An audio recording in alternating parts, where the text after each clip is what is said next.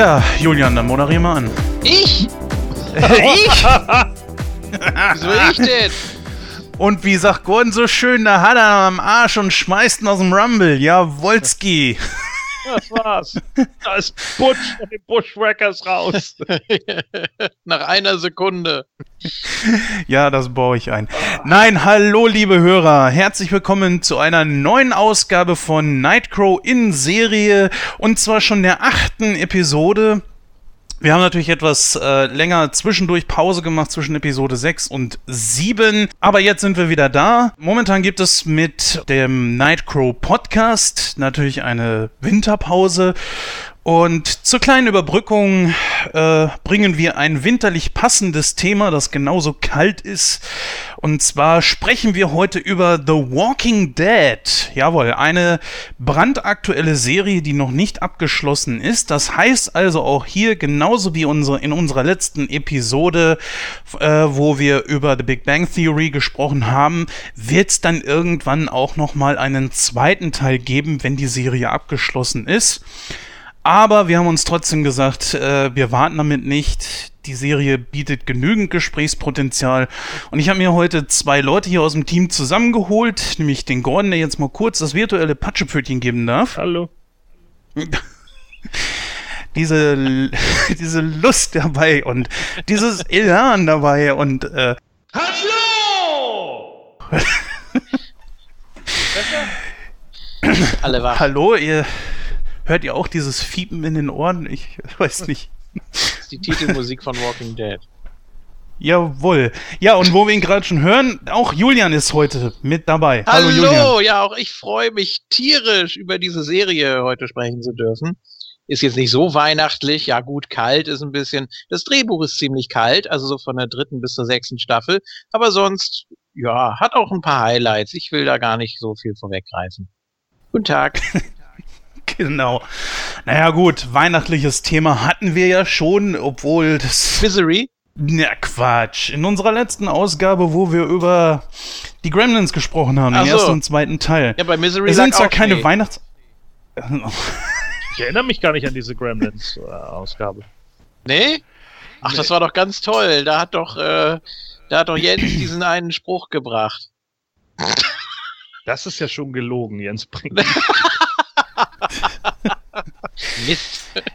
Ja, wir sind wieder da in, in gewohnter Tradition. Ich krieg wieder virtuell aufs Maul, aber das ist hier immer so. Ist ja nicht, Ja, ist ja nicht gut. so, dass wir jetzt diese Folge hier vor der anderen aufgenommen hätten, die nur später selbst. Ach, Kayfabe. Mann, verdammt. K genau, Kayfabe. Vince Russo told me to do it! Ja. Ja, gut, gut, kommen wir mal auf die Serie, denn auch heute müssen wir ein bisschen auf die Uhr gucken und wir wollen ja auch schauen, dass es nicht zu lang wird. Bei The Big Bang Theory ist es ja knapp etwa über zwei Stunden geworden. Das wollen wir ja mit diesem Podcast hier tunlichst vermeiden, eigentlich. Na ja, gut, wenn es die Themen hergeben, aber bitte. Ja, mit The Walking Dead besprechen wir unsere erste Horrorserie, würde ich mal einfach sagen. Eine Zombie-Serie natürlich. Ich würde jetzt einfach mal vorschlagen, dass meinen üblichen Part jetzt einfach mal der Julian wieder übernimmt, der das letzte Mal so wunderbar gemacht hat. Julian, würdest du denn, Was? wärst du so liebenswürdig, uns zu sagen, worum es in The Walking Dead geht? Äh, jetzt hast du mich wieder so kalt erwischt hier. Ja, äh, Zombie-Apokalypse. Entschuldigung, Beißer-Apokalypse. So. Das war's eigentlich auch schon. Die Handlung gibt nicht so viel her.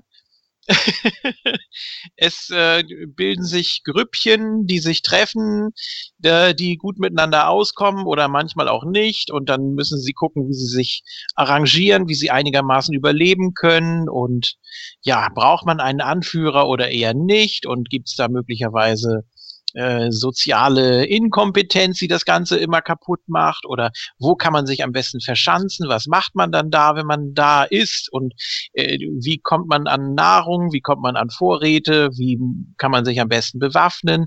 Wie geht man auf die Beißer los?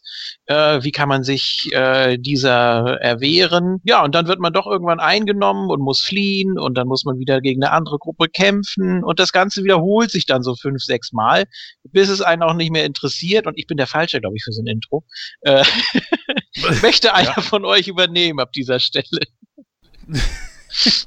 eigentlich grundlegend naja, geht es ja, erstmal um, um äh, die Hauptfigur, die wir in Staffel 1 sehen, ist Rick Grimes, ein Cop, der äh, beim Einsatz angeschossen wird und ins Koma fällt. Und als er aus dem Koma erwacht, äh, fällt ihm halt plötzlich auf, dass alles in der Klinik äh, verwahrlost ist, alles kaputt ist, zerstört ist. Und ihm fällt dann noch plötzlich auf, dass äh, scheinbar irgendwie die Straßen leer sind. Und irgendwann, äh, ja, wird ihm dann klar, fuck, ich bin hier in der Zombie-Apokalypse gelandet ja.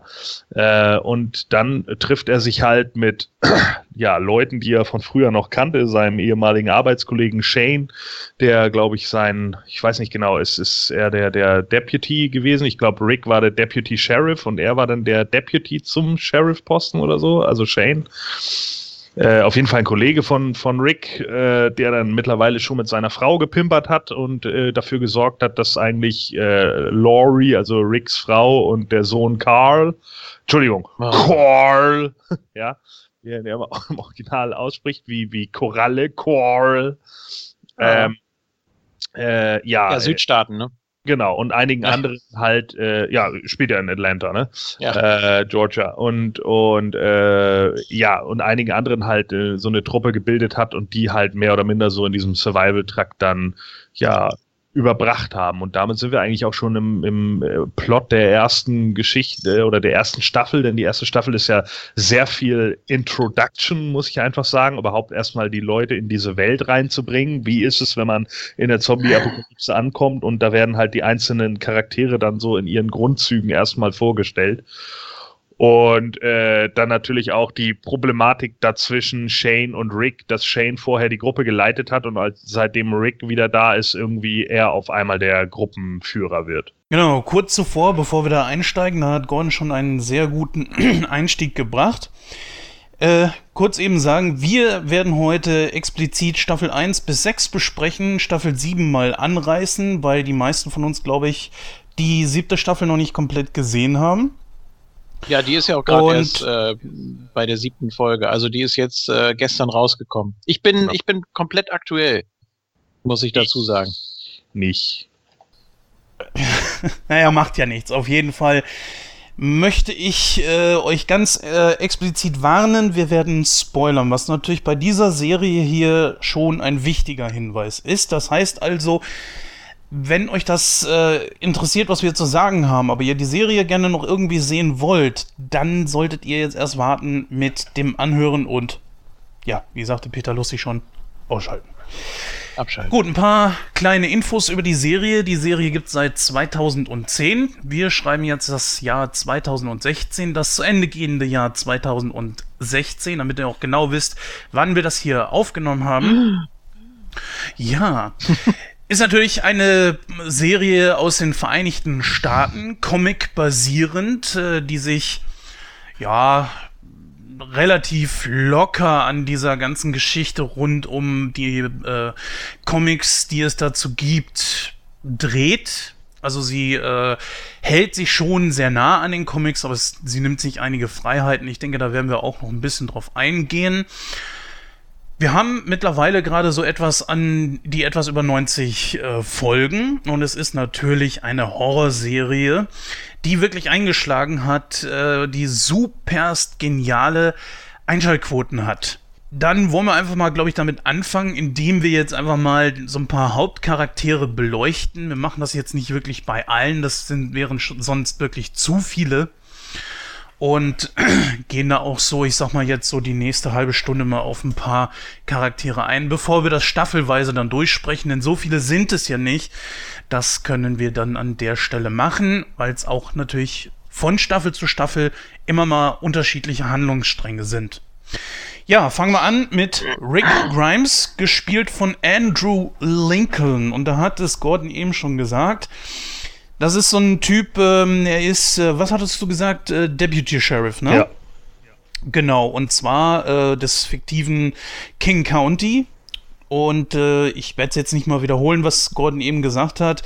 Er muss sich halt eben äh, in der ersten Staffel, äh, da gehen wir ja gleich noch drauf ein, äh, mit der ganzen neuen Situation äh, zurechtfinden. Er ist so ein Typ, würde ich jetzt einfach mal beschreiben, der sich selbst zum Anfänger, äh, zum Anfänger, klar, zum Anführer äh, mausert und dem auch viele bereit sind zu folgen. Und er ist ähm, jemand, der auch sich der Situation anpasst und auch immer gewaltbereiter wird, was auch thematisiert wird in den einzelnen Staffeln. Äh, wie siehst du das denn, Gordon? Würdest du mir da so recht geben, wie ich ihn jetzt beschrieben habe, oder wie selber siehst du Rick? Äh, ja, natürlich. Also ähm, es geht ja im Endeffekt auch genau darum. Ne? Also Rick ist in meinen Augen einfach eine der besten Figuren. Viele äh, finden ja Norman Reedus, also Daryl Dixon, am geilsten, weil ja, er halt ein ganz cooler und doch süßer Charakter ist. Aber wenn wir davon ausgehen, ist Daryl Dixon der, der treue Hund der Gruppe, ja. Und äh, nicht, dass ich Daryl nicht mögen würde, aber ich finde, die Charakterentwicklung bei Daryl ist äh, deutlich schwächer als bei Rick. So. Der war anfangs aber Heal, ne? Also als er noch so auf der Seite von, von Merle stand und das Ganze so mitbekommen ja, hat. Das war sicherlich, ja aber das ist, das ist, glaube ich, aber auch so die einzige Diskrepanz, die sie da wirklich haben, ja, dass er mhm. eben irgendwie zu seinem Bruder Merle halten will. Und Merle ist da von der Entwicklung her eigentlich auch der, der interessantere Charakter ein Stück weit. Ähm, äh, wobei Daryl natürlich, der, der hat halt einfach die, die Eigenschaften, dass man ihn mag. So, ja. Und das, das ist halt der Punkt. Er ist halt der, der treue, loyale Söldner irgendwie, der, den, der dich erst kennenlernen muss, aber wenn er dich kennt, so, dann hält er halt zu dir. So, und das, das ist halt Daryl und das ist halt auch cool. Das ist auch das Gute an ihm. So. Deswegen ist er ja auch die rechte Hand von Rick und das, das passt ja auch. Nur Rick ist halt der Charakter, finde ich, der am meisten Veränderungen durchmacht. Und weil er eben auch die Hauptfigur ist, ist das natürlich auch ganz klar. Am Anfang ist er halt noch deutlich besonder. Er geht irgendwie mehr darauf ein, dass er so diese Social Border äh, äh, aufrechterhält. Das kommt ja in der zweiten Staffel auch besonders gut raus. Also wenn wir da hinkommen, dann können wir das ja auch nochmal besprechen. Nur irgendwann bricht er natürlich dann auch zusammen, weil natürlich auch er merkt, erstmal mein ganzes Leben bricht irgendwie zusammen, weil keine Ahnung, meine Frau stirbt etc. und mein Sohn kommt fast um und hast nicht gesehen und er natürlich mit einer Welt konfrontiert ist, die absolut zum Kotzen ist und er auch irgendwann merkt so, hey, alle anderen halten sich hier irgendwie auch an keine Regeln mehr. Die Regeln, die wir früher aufgehalst hatten, äh, die gibt es halt jetzt nicht mehr. Da müssen wir einfach realistisch sein. So, und äh, da tickt er dann halt irgendwann auch durch und nimmt dann eben auch die Justiz in seine eigenen Hände, weil er jahrelang halt dann auch rumgestreift ist mit dieser Truppe oder monatelang, wie auch immer, aber ich glaube, sie sind zwei Jahre unterwegs mittlerweile oder so, ne? Und eben auch gemerkt hat, so mein Weg funktioniert und deswegen lasse ich mir da auch von keinem anderen mehr reinreden und schon gar nicht von irgendwelchen Leuten, die in einem Dorf hinter Mauern wohnen und da nur Erbsen anpflanzen ich finde Rick ziemlich überbewertet, was seine Bedeutung angeht. Es tut mir leid. Am Anfang, okay, er war eben der Cop, der auch ähm, Autoritätsperson äh, war, ein Stück weit, äh, der sehr besonnen war, wie schon gesagt wurde.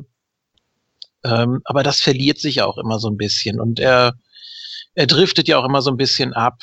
Äh, er verliert manchmal auch so die Gruppe aus den Augen, kümmert sich dann also speziell nach dem Tod von Laurie äh, verstärkt um seinen Sohn und auch die Tochter ähm, Judith, ne? Also das ist natürlich auch mhm. äh, wichtig für ihn und er will, glaube ich, gar nicht der Anführer sein oder beziehungsweise ähm, das, das wird ihm so ein bisschen über. Ich glaube, am Anfang ist das noch so, äh, dadurch, dass er eben diesen Beruf hatte, äh, ist das noch ganz okay für ihn, aber dann so mit der Zeit und es werden ja auch wirklich immer mehr Leute und es kommen welche dazu und manche verschwinden wieder, die hauen ab oder sterben und er will, er will dafür natürlich auch nicht komplett verantwortlich sein. Das kann ich, das kann ich auch gut nachvollziehen. Wer will da schon über Monate oder gar Jahre ähm, sich da sowas aufhalsen? Also ja, eben.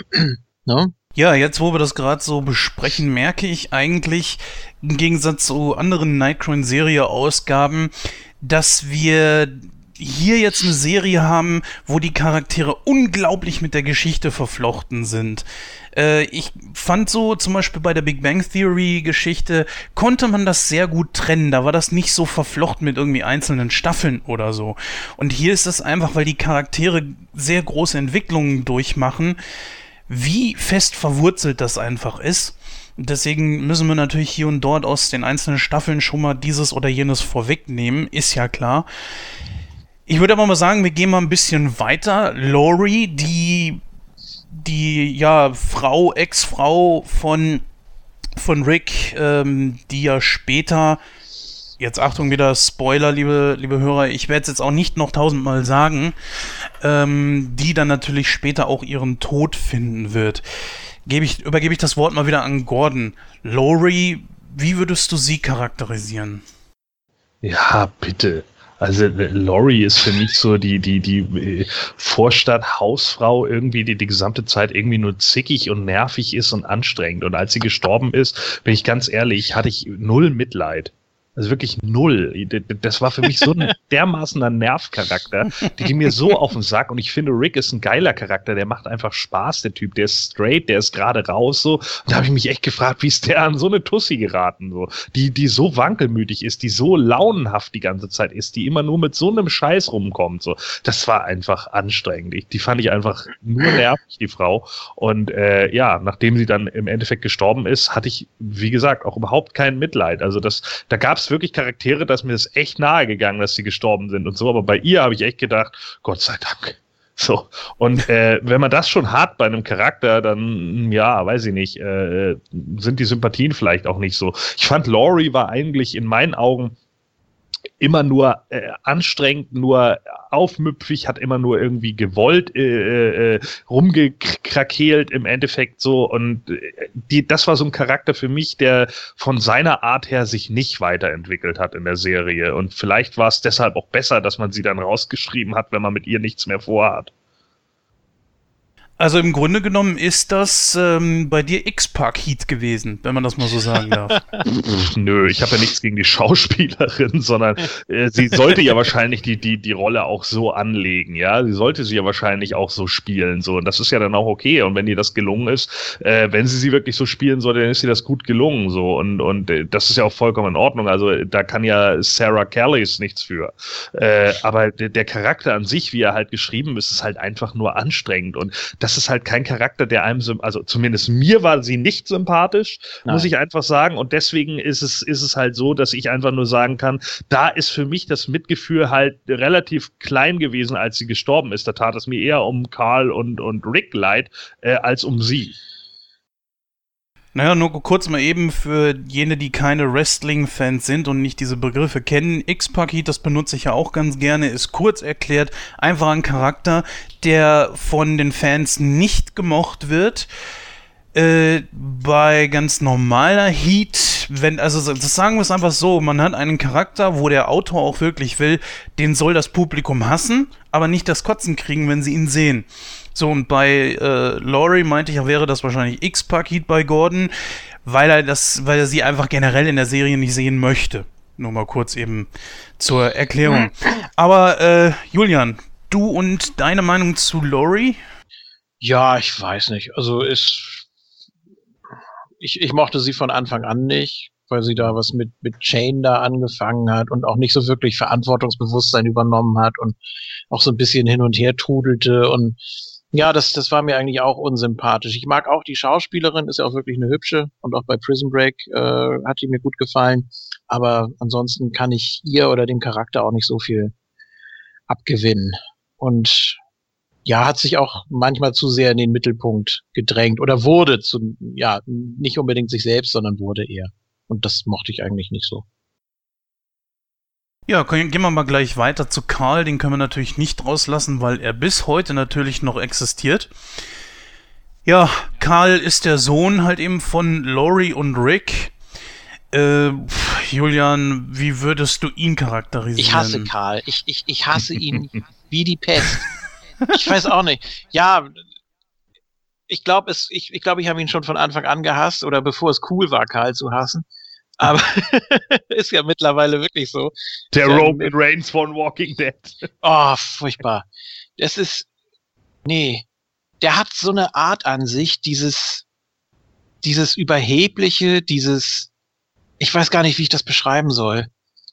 Sowas von unsympathisch und unnahbar und wie er mit den Leuten umgeht und auch mit den Erwachsenen umgeht und Ja, ich weiß nicht, er wird natürlich auch immer so auf, auf ein Podest gehoben von Rick und boah, nee, das, nein, gefällt mir absolut nicht.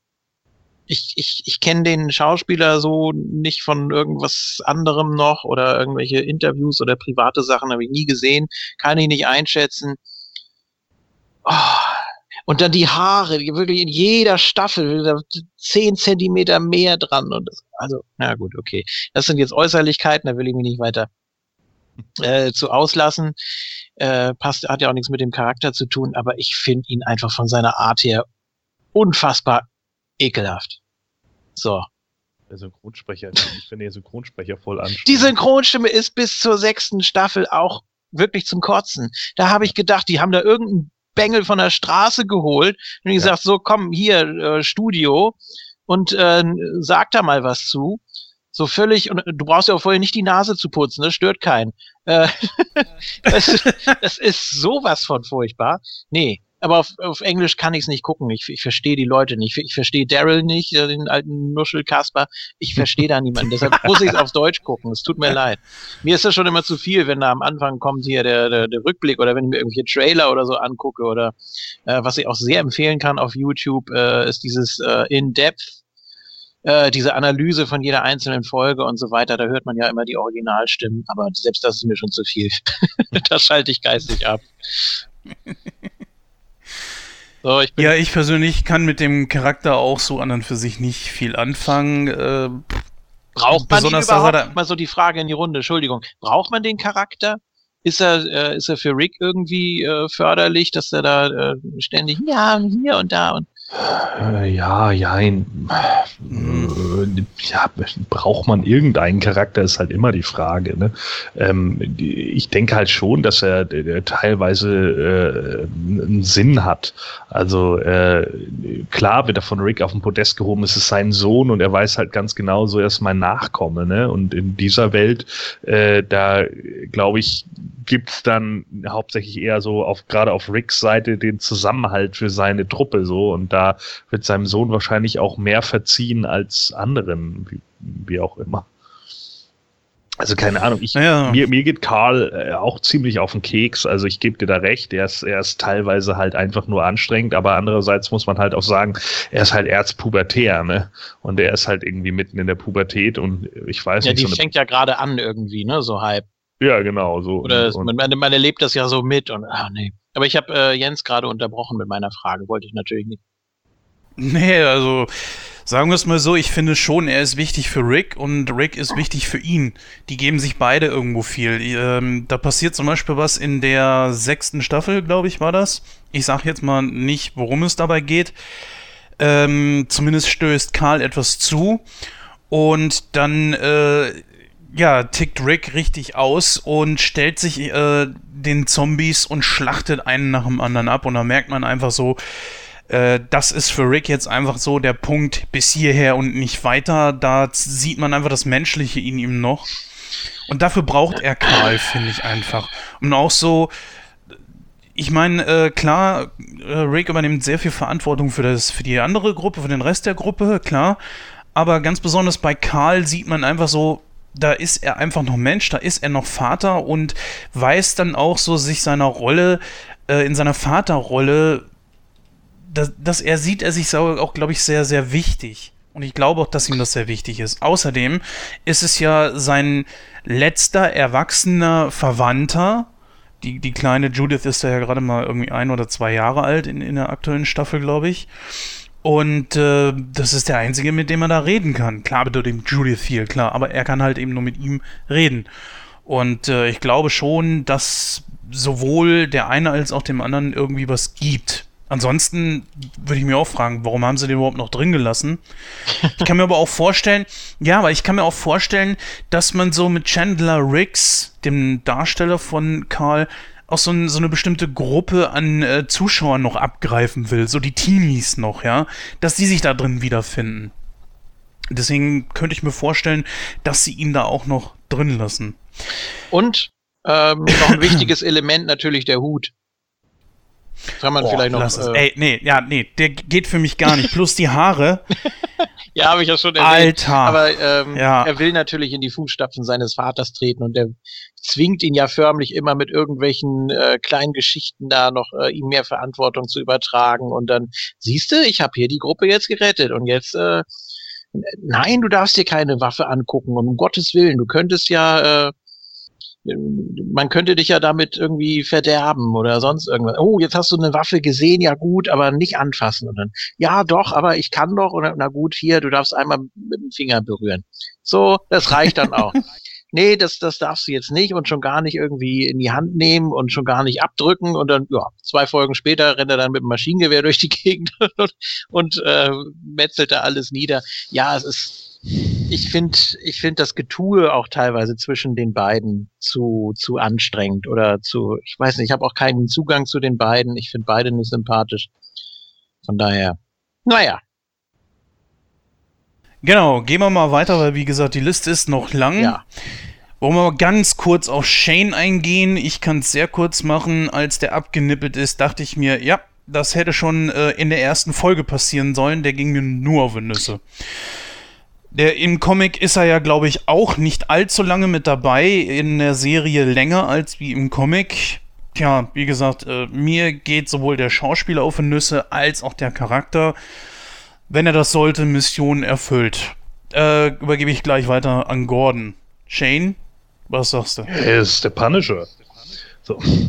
Ähm, Ja, also ich meine, äh, klar, ne, im, im Endeffekt war ja, äh, sollte ja Shane halt in, in, in diesem Moment halt einfach der Radikale sein oder wie auch immer man das dann sehen will, ne? Der, der halt weniger kompromissbereit ist am Anfang, während Rick halt einfach noch so der ruhige und besonnene ist und weswegen auch Leute dann plötzlich eher auf ihn hören, während Shane halt einfach, ja, Leute zusammenschlägt, er hat seine Wutanfälle, er kommt halt mit, mit Dingen nicht klar, er merkt halt einfach, ja, ich spiele hier wieder nur die zweite Geige und vorher war ich aber gut genug für alle, um den Anführer zu machen und so. Es ist ja, glaube ich, ist es nicht sogar schon in der ersten Folge, wo er hier den äh, von Carol den Mann blutig schlägt? Entweder die erste oder die zweite, ja. Ja. Ungefähr da. Das geht ja ganz schnell. Ne, das ist ja relativ fix und so. Und da sieht man dann ja auch so, er, er lässt halt im Endeffekt all das plötzlich sofort raus, äh, was, was äh, er wahrscheinlich damals irgendwie nicht machen konnte. So, man hat halt irgendwie das Gefühl, so, äh, Shane ist halt so ein Charakter, der eigentlich ein ziemlicher Choleriker ist, aber äh, das vorher halt aufgrund seiner Restriktion irgendwie nicht machen konnte. So, ne? Polizeigewalt etc. Man weiß halt, ich bekomme da halt eine Bestrafung und jetzt in der Apokalypse bekomme ich keine Bestrafung mehr, also halte ich mich auch an keine Regeln. War natürlich so der, der Nebenbuhler von Rick, also eigentlich waren die ja beste Freunde und dann ja, kam ja Laurie da ins Spiel. Ähm, würde ich jetzt aber ganz gern so ein bisschen ausklammern, weil ich mich, wie gesagt, nicht so sehr dran erinnere. Ähm, und dann kam sein Tod doch relativ überraschend für mich. Ich habe entweder ge gedacht, er stirbt ganz am Anfang irgendwie, oder er hält sehr lange durch. Aber der Zeitpunkt war für mich dann doch irgendwo überraschend. Ich kenne auch die Comics nicht, kann ich nicht so sagen, deswegen habe ich da keinen Vergleich, aber. Ja, die Comics ähm, gehen schon in eine ziemlich andere Richtung, also die würde ich jetzt mh. Hm. auch nicht als Referenz dazu zählen. Na gut, dann umso besser, damit, damit es nicht wieder heißt, ja, wenn du die Comics nicht kennst, dann kannst du auch die Serie nicht mögen. nee, aber ähm, der Zeitpunkt, also so, so mittendrin einfach, so aus dem Nichts, äh, fand ich schon überraschend man hat sich gerade so dran gewöhnt. Ich habe jetzt schon gedacht, ah, okay, der bleibt noch fünf Staffeln oder so. die Szene da, da im, im Dunkeln, da auf dieser Wiese, ich fand die Atmosphäre schon ziemlich stark. Also das ist mir auf jeden Fall noch in Erinnerung geblieben. Wie er ihm da so hinterher gehechtet ist. Und es ist dann diese Konfrontation ja, da gab. Das Problem war ja auch, dass der irgendwann so, so brutal wurde, so, so brutal ist ja Rick noch nicht mal gewesen und bei ihnen ging dieser Prozess ja wirklich schnell. Die haben ja auf dieser Farm dort jemanden festgehalten, weil die befürchteten, glaube ich, dass der sagen äh, seinen Leuten sagen würde, wo, äh, dass sie dort und dort sind. Und er hat den ja, glaube ich, brutal zusammengeschlagen. Ich glaube sogar, vielleicht sogar getötet. Kann ich mich nicht mehr genau erinnern. Auf jeden Fall war das ja, glaube ich, die Geschichte auch, wo äh, Rick dann mit ihm mal in den Wald gegangen ist und die beiden das dann unter sich ausgemacht haben. Außerdem wollte er Rick ja loswerden. Das ist auch so eine Sache, äh, pff, wo mir der echt tierisch auf die Nüsse ging. Also ich war wirklich froh, als er hm. irgendwann weg war. Gut, gehen wir mal ein bisschen weiter. Jetzt sind wir bei Glenn. Und der ist ja gespielt von Steven Yeun oder Yun oder wie auch immer das ausgesprochen wird. Ja, kommen wir einfach mal jetzt zu, äh, zu Glenn. Kurzum, ist ein recht solider Charakter, dem man auch eine gewisse, wenn auch weniger Entwicklung zuschreiben kann, als wie zum Beispiel bei Rick. Er ist halt äh, zu zum Beispiel Rick sehr menschlich geblieben, finde ich. Und er hat ja später dann auch noch eine Liaison. Mit wem kommen wir ja gleich, also mit Maggie ganz klar. Und mehr gibt's da nicht großartig zu sagen. Der versucht einfach genauso wie der Rest der Gruppe durchzukommen. Und äh, ja, also ich weiß nicht, wäre es denn bei dir genauso schwer, Gordon, da irgendwie den Typen zu charakterisieren oder äh, würdest du auch sagen, das handelt man echt schnell ab? Ja, ich meine, Glenn ist halt irgendwie der nette Charakter von nebenan, der sicherlich auch eine gewisse Wandlung durchmacht in dieser Zeit und eben seine Love Story mit Maggie hat. Und das ist natürlich was, was dann gerade in der finsteren Zeit, die es da hat, äh, für die Fans wahrscheinlich dann auch das Besondere so, ne? Oh, die beiden sind zusammen und oh, die haben sich lieben gelernt und so, selbst in der Zombie-Apokalypse. Und das ist das, was ihn dann halt irgendwie sympathisch macht und was wahrscheinlich auch Maggie sympathisch macht. Und das ist auch in Ordnung. Ansonsten natürlich seine Bereitschaft für das Team irgendwie die Sachen zu machen er ist ja am Anfang da auch irgendwie der Runner. Ne? Also er, er äh, rennt für die anderen irgendwie immer los und versucht irgendwie Vorräte zu bekommen, weil er halt schnell ist und keine Ahnung, hat er nicht sogar mal gesagt, dass er früher mal Pizzabote war oder irgend so Quatsch und deswegen so viel kann. Keine Ahnung. Ähm, ja, ich glaube ja. Ja, ja, ich meine irgendwie, dass das ja so war, ne? Da, als er noch mit T-Dog in der ersten Staffel zusammen rumhing und so und keine Ahnung und Merle dann seine rassistischen Sprüche über Schlitzaugen und Nigger loslassen konnte und hast du nicht gesehen so. Und das passte natürlich dann in dem Moment alles irgendwie. Und er ist auch manchmal dann einfach so ein bisschen the voice of reason. Nicht, natürlich jetzt nicht so ein klarer Charakter wie was weiß ich hier, äh, Herschel oder, oder Dale oder so, aber äh, definitiv schon jemand, der dann immer mal wieder da so steht und dann wirklich so fragt, äh, keine Ahnung, Rick, Shane, wie auch immer, meinst du das wirklich ernst? Und dann werden auch so andere Charaktere von ihm wieder geerdet, finde ich. Also er ist natürlich ein ziemlicher Nice Guy und ich gebe dir da recht, Jens, so viel Entwicklung macht er definitiv nicht durch in den äh, sechs Staffeln. Die siebte, wie gesagt, habe ich jetzt noch nicht gesehen. Ähm, aber äh, an sich halt einfach so ein, ja, keine Ahnung, ein, ein fairer Begleiter im Team von diesem, von diesem ganzen Wust ist er mir noch mit am sympathischsten irgendwie. Einfach so ein völlig normaler, bodenständiger Typ geblieben, der äh, immer versucht, das Beste aus einer Situation zu machen, der auch so, ja, den anderen ganz gut zureden kann, der auch so ein Ruhepol ist, einfach, ne? Äh, die romantische Ader da zusammen mit Maggie und so, das darf natürlich auch nicht fehlen. Mochte ich durchaus. Ja, bleiben wir doch einfach gleich mal bei Maggie. Äh, ich sag vorweg, also ich finde, ihr kann man das gleiche zuschreiben wie zum Beispiel auch Glenn. Also sie ist auch recht äh, normal geblieben, trotz all des äh, Mordens und, und der ganzen Katastrophen, die sie durchlebt hat. Und ich finde, auch zu ihr gibt es nicht so viel zu sagen. Wie gesagt, sie ist sehr bodenständig geblieben. Ja, Julian, du hast eben schon angesprochen. Wie ist deine Meinung zu Maggie? Ja, die ist doch ganz niedlich. Ne? Also finde ich. ja, nee, so, so eine, ja, so eine, so eine ganz knuffige und auch so ein Familienmensch und so und hat ja auch die, die Farben da mit verteidigt, war natürlich am Anfang sehr skeptisch, ist dann langsam aufgetaut, auch mit Glenn und ja, war ja doch ganz schön. Wollen wir noch mal? Und ja, na eigentlich nicht, nicht so. Na komm, na ein können wir dann. Irgendwie so, die sich so langsam angenähert haben und so. Das, das waren schon ganz niedliche Szenen einfach. Und ähm, ja, jetzt wird sie ja wohl auch Mutter und mal gucken, wie das ihrem Charakter gut tut. Bin mal gespannt. Die kurzen Haare stehen ihr aber nicht, finde ich. Finde ich ist selten der Fall bei irgendeiner Frau. Ähm, also ganz schlimmes Beispiel ist ja Kaylee Cuoco, ach, dieser blöde Name. Ja, Penny aus The Big Bang Theory. Jetzt wird Gordon wahrscheinlich schon mit den Hufen scharren mich korrigieren wollen. Aber ich finde, das ist ganz, ganz furchtbar. Kakao Steht ihr überhaupt nicht. Kakao, ja, meinetwegen. Kakao. Äh, aber wo ich ihn schon angesprochen habe, Gordon, Maggie, hättest du da irgendwas Großartiges zu, zu erzählen? Du meinst von der Entwicklung her, oder? Ja, genau. Oder generell zum Charakter selber? Naja, äh, Maggie hat ja, ich denke, bei Maggie macht, ist halt die Entwicklung eher von diesem sie ist ja nun durch Herschel eben großgezogen worden und dadurch natürlich auch ein Stück weit recht gottesfürchtig, aber trotz alledem vielleicht äh, im Gegensatz zu einigen anderen dann doch ein bisschen offener. Sie versucht halt immer noch so die Barmherzigkeit Gottes irgendwie zu sehen, aber nachdem dann natürlich auch Herschel und ihre Schwester etc. sterben, äh, verliert sie halt auch so langsam de den, den Glauben daran. Ne? Also das kann man vielleicht so ein bisschen die Allegorie zu Hiob ziehen oder wie auch immer, ähm, dass, dass äh, sie halt da besonders auf den Prüfstand gestellt wird und sie natürlich dann auch eine ganz besondere Angst hat, äh, dass Glenn stirbt oder wie auch immer. Also das, das ist vielleicht so die Entwicklung von ihr, dass, dass sie halt irgendwann auch so ein bisschen, äh, ja, irgendwie an Gott zweifelt und dann vielleicht dadurch, dass sie von Glenn schwanger wird, so ein Stück weit den Glauben wiederbekommt. Aber eben doch ja, härter wird, glaube ich, als vorher. Ja, ich wollte noch äh, hinzufügen, man muss aufpassen, dass es bei ihr nicht ins zu sehr Hysterische abdriftet. Sie hat ja auch leider die gleiche Synchronstimme wie Claire Danes in Homeland. Haben wir ja neulich schon drüber gesprochen. Ähm, Und die liebst du ja. Absolut. Und ja. diese, diese Art, dieses Souveräne, wie sie jede Situation meistert. Und ja, komm.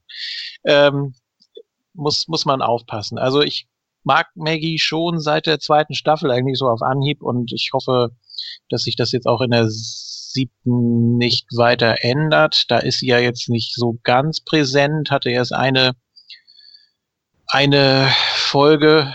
Ja, eigentlich sind in der siebten alles Bottle-Episoden. Ich weiß auch nicht, weil es so viele verschiedene Schauplätze gibt, wo jetzt nicht irgendwie ein Bezug zu einer anderen besteht und erst so alle drei, vier Episoden geht's dann mit einem Aspekt weiter. Mhm. Ja, ist, ist aber okay, kann man machen. Ähm, ist ja auch logisch, wenn man dann sehen will, wie geht's da weiter, dann muss man eben nächste Woche wieder einschalten. Ist, ja, scheint, scheint zu funktionieren. Ja, gehen wir mal gleich über zu Herschel. Ich kann es da eigentlich recht kurz machen. Für mich einer der Charaktere, die eine ganz schnelle und auch eine der eindeutigsten Wandlungen durchgemacht hat. Vom gottesfürchtigen Typen, der versucht, die Welt zu verbessern, bis hin zu jemand, der zum guten Geist der Gruppe geworden ist. So würde ich das einfach mal sagen. Siehst du das ähnlich, Gordon? Ja, wobei ich da die Wandlung eigentlich gar nicht so sehr sehe. Herschel bleibt eigentlich bis zum Ende seinen Prinzipien recht treu. Natürlich ist er am Anfang so ein bisschen der Gruppe gegenüber zwiegespalten, aber das ist auch vollkommen klar, wenn irgendwie Leute auf deinen Hof kommen, die alle bis an die Zähne bewaffnet sind. Ja, und dann du auch noch so Leute dabei hast wie Shane, die einfach mal wahllos dann irgendwelche Typen abknallen würden. Äh, und dann geht's halt eben los. Ja, in Staffel 2 sieht man das ja ziemlich deutlich, dass eben äh, als dann dieser Junge von der anderen Truppe dann gefangen gefangen wird, dass dann Shane halt sofort verlangt, dass man ihn erschießt, äh, damit er seinen Leuten nichts sagen kann, weil äh, Shane davon ausgeht, ja, die, die werden hier diesen Hof sonst sofort überrennen und übernehmen und wir werden alle sterben. Und äh, andere sagen dann halt, nee, wir können hier nicht einfach ein Kind erschießen, bist du irre. So, vor allen Dingen sollten die Lebenden halt zusammenhalten. Und gerade Herschel und Dale sind dann natürlich diejenigen, auch Dale ganz besonders, äh, sind dann natürlich diejenigen, die das halt ankreiden. So, und, und dann sagen, äh, das unterscheidet uns noch von den Zombies, ja. Äh, ver verstehst du das? So, und äh, Rick steht dann halt auch irgendwie, ja, hinter dieser Entscheidung und Herschel wird ja so ein bisschen so sein Merlin Merlin, ne? Also wenn er King Arthur ist, ist dann halt eben Herschel der Merlin dazu, so, ja, ist eben der, der Lehrmeister oder der, der gute Berater an seiner Seite, wie auch immer. Papa Schlumpf. Ja, meinetwegen auch das. Ja. Und du hast vorhin erwähnt, dass dir einige Tode doch schon nahegegangen sind. Ich würde wetten, er ist da drunter, oder? Ja, Herschel war auf jeden Fall darunter, ja. Wobei ich die, die das Ganze nicht so geil inszeniert fand, muss ich sagen. Ich meine, den Governor nochmal als so ein Arschloch dastehen zu lassen, ja, das war in Ordnung. Aber wie es dann im Endeffekt irgendwie inszeniert wurde, war ja dann doch irgendwie ein bisschen zu, zu schnell und zu, äh, ja, erstmal hat Herschel sich sehr damit abgefunden, dass er jetzt stirbt, weil er es irgendwie schon geahnt hat. Und äh, zum anderen äh, war mir das zu schnell inszeniert. Also da war der dramaturgische Effekt nicht so da wie, wie bei anderen. So, dann gehen wir mal zu seiner letzten Tochter schnell über. Beth Green stirbt ja auch den Serientod relativ schnell. naja, gut, geht so. Der Tod ging mir näher. Ja, er war auch tatsächlich besser in Szene gesetzt. Vor allen Dingen war er so, zack, einfach da. Ja. Ne? So, so völlig unerwartet. Und auch noch wegen einem der dümmsten Charaktere. Ja, wenn du schon dabei bist, erzähl doch mal kurz ein bisschen deine Meinung über Beth. Naja, Beth ist halt eigentlich so äh, eine ganze Weile lang einfach nur die gute Seele der Truppe. Ne? Sie ist halt diejenige, die die Truppe immer wieder bei Laune hält mit, mit Singen und keine Ahnung, irgendwie ein bisschen äh, Social Cast und so weiter und so fort. Das ist aber auch vollkommen in Ordnung, weil teilweise braucht man sowas einfach auch mal für, für eine Gruppe. Sie äh, hat dann ja so ihre kurze Liaison da mit, mit Daryl am Gehen und man äh, ja, man votet dann halt auch so ein bisschen für das Team, äh, weil die dann ja halt da zusammenarbeiten. Nur das Ding ist halt bei, bei ihr, ähm, also ich glaube, die, die, den besten äh, Skit hat sie eigentlich tatsächlich, als sie dann wirklich in dieser, äh, in dieser Polizeistation da ist und äh, man dann eigentlich erstmal sieht, zu was sie eigentlich alles fähig ist und dass sie sich eben nicht jeden Scheiß gefallen lässt. Vorher ist sie ja eigentlich ein bisschen farblos. Ne? Und, und da wird halt erstmal irgendwie gezeigt, dass sie eigentlich Charakter ist und so weiter und so fort. Und das ist eigentlich das, was an der Serie so schade ist, denn gerade als sie richtig Profil hat, da wird ihr ins Gesicht geschossen. Und das war halt einfach ätzend so, weil man sich gerade irgendwie so mit ihr identifiziert hat so und gerade irgendwie aus ihr ein richtiger Charakter geworden ist. Und ja, ja, ähnlich wie bei Glenn würde ich sagen. Auch so ein Ruhepol einfach, so mit einer positiven Grundeinstellung und hätte ich auch durchaus noch länger ertragen. Also ist jetzt nicht so äh, Klischee-Nervenbündel oder sowas, sondern äh, hat sich schon immer Stück für Stück ein bisschen mehr eingebracht, hat jetzt hat sich auch immer um, um Judith gekümmert und ja, war so, war so ein ganz netter Charakter und hätte man durchaus noch länger ertragen können. Wurde eigentlich jemals, ja, Entschuldigung, wurde jemals gesagt, wie alt sie ist? Ich kann das Alter immer ganz schlecht schätzen bei solchen Charakteren. Äh, also, also im, Real, im realen Leben ist sie ja knapp über 30 und ich glaube, in der Serie hatten sie aber noch gesagt, dass sie irgendwie 19 ist oder so, meine ich. Also die sieht, die sieht bedeutend jünger aus. Ja, ja. Also, ja, ja, das ich ist schon krass. Ich habe mich auch gewundert. Ich meine, die ist 85, wenn mich nicht alles täuscht, ist sie 85 geboren. Und mhm. Und da habe ich auch echt gestaunt, weil ich nämlich irgendwie nachgucken wollte, wie die Schauspielerin heißt. Und habe ich gesagt, was, die ist 85 geboren? What the hell? Ja, das ja, hätte ich Ich dachte gedacht. auch irgendwie so, so 14, 15 oder so. Und dachte ich, ja, weil, nee, ich, hatte, ich hatte jetzt gedacht, so, okay, die ist wahrscheinlich so 20 oder 21. So, ich habe dann gedacht, ja. sieht bestimmt jung aus. Und die hat man jetzt so gecastet. 14, 15 habe ich nicht gedacht. Habe dann so gedacht, ja, okay, die wird wahrscheinlich so über 18 ist die bestimmt, aber nicht viel. Und dann kam irgendwie Nee, die ist über 30. So, ja, ach so. Ja, ja, ja, ja. ja. oh, gut gehalten. Aber gut, ist ja, ist ja cool eigentlich. Ja. Gut, gehen wir mal weiter. Wir haben hier jetzt Laurie Holden als Andrea. Laurie Holden kam mir sofort bekannt vor und dann dachte ich mir, ach ja, richtig, aus dem ersten und natürlich besseren Fantastic Four Film als äh, die dann Ex-Freundin vom The Thing. Ja, Andrea ist ja leider auch in der Serie gebissen und äh, ja, gebissen worden und hat sich dann selber erschossen. Hatte eine Liaison mit dem Governor und also sie hat eine Entwicklung, das muss man auf jeden Fall sagen.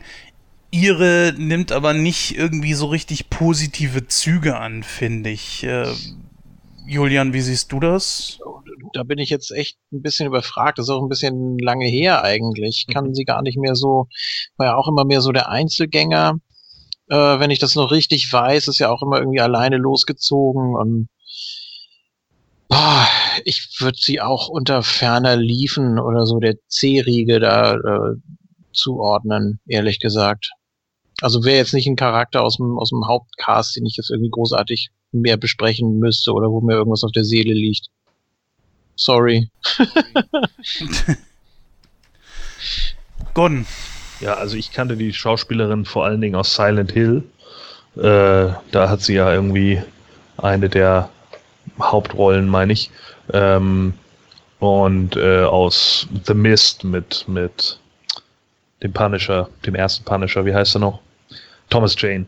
Und ähm, Ja, also Andrea war für mich halt immer so ein sehr beeinflussbarer Charakter und sie hat sich immer sehr von Männern beeinflussen lassen. Erst ja von Shane, äh, diese Szene im Auto, wie lange willst du den Quatsch noch mitmachen und bla und du musst brutaler werden und hast du nicht gesehen, das ist doch alles irre, was Rick hier macht und bla. Später dann vom Governor, sie war dann ja, glaube ich, sogar noch die Geliebte vom Governor und ich glaube, mit Rick vögelt sie auch noch rum, so. Die war halt einfach so eine, ja, eine typische Frau irgendwie, ne, so dieses, ja, was? Ja, so, ja.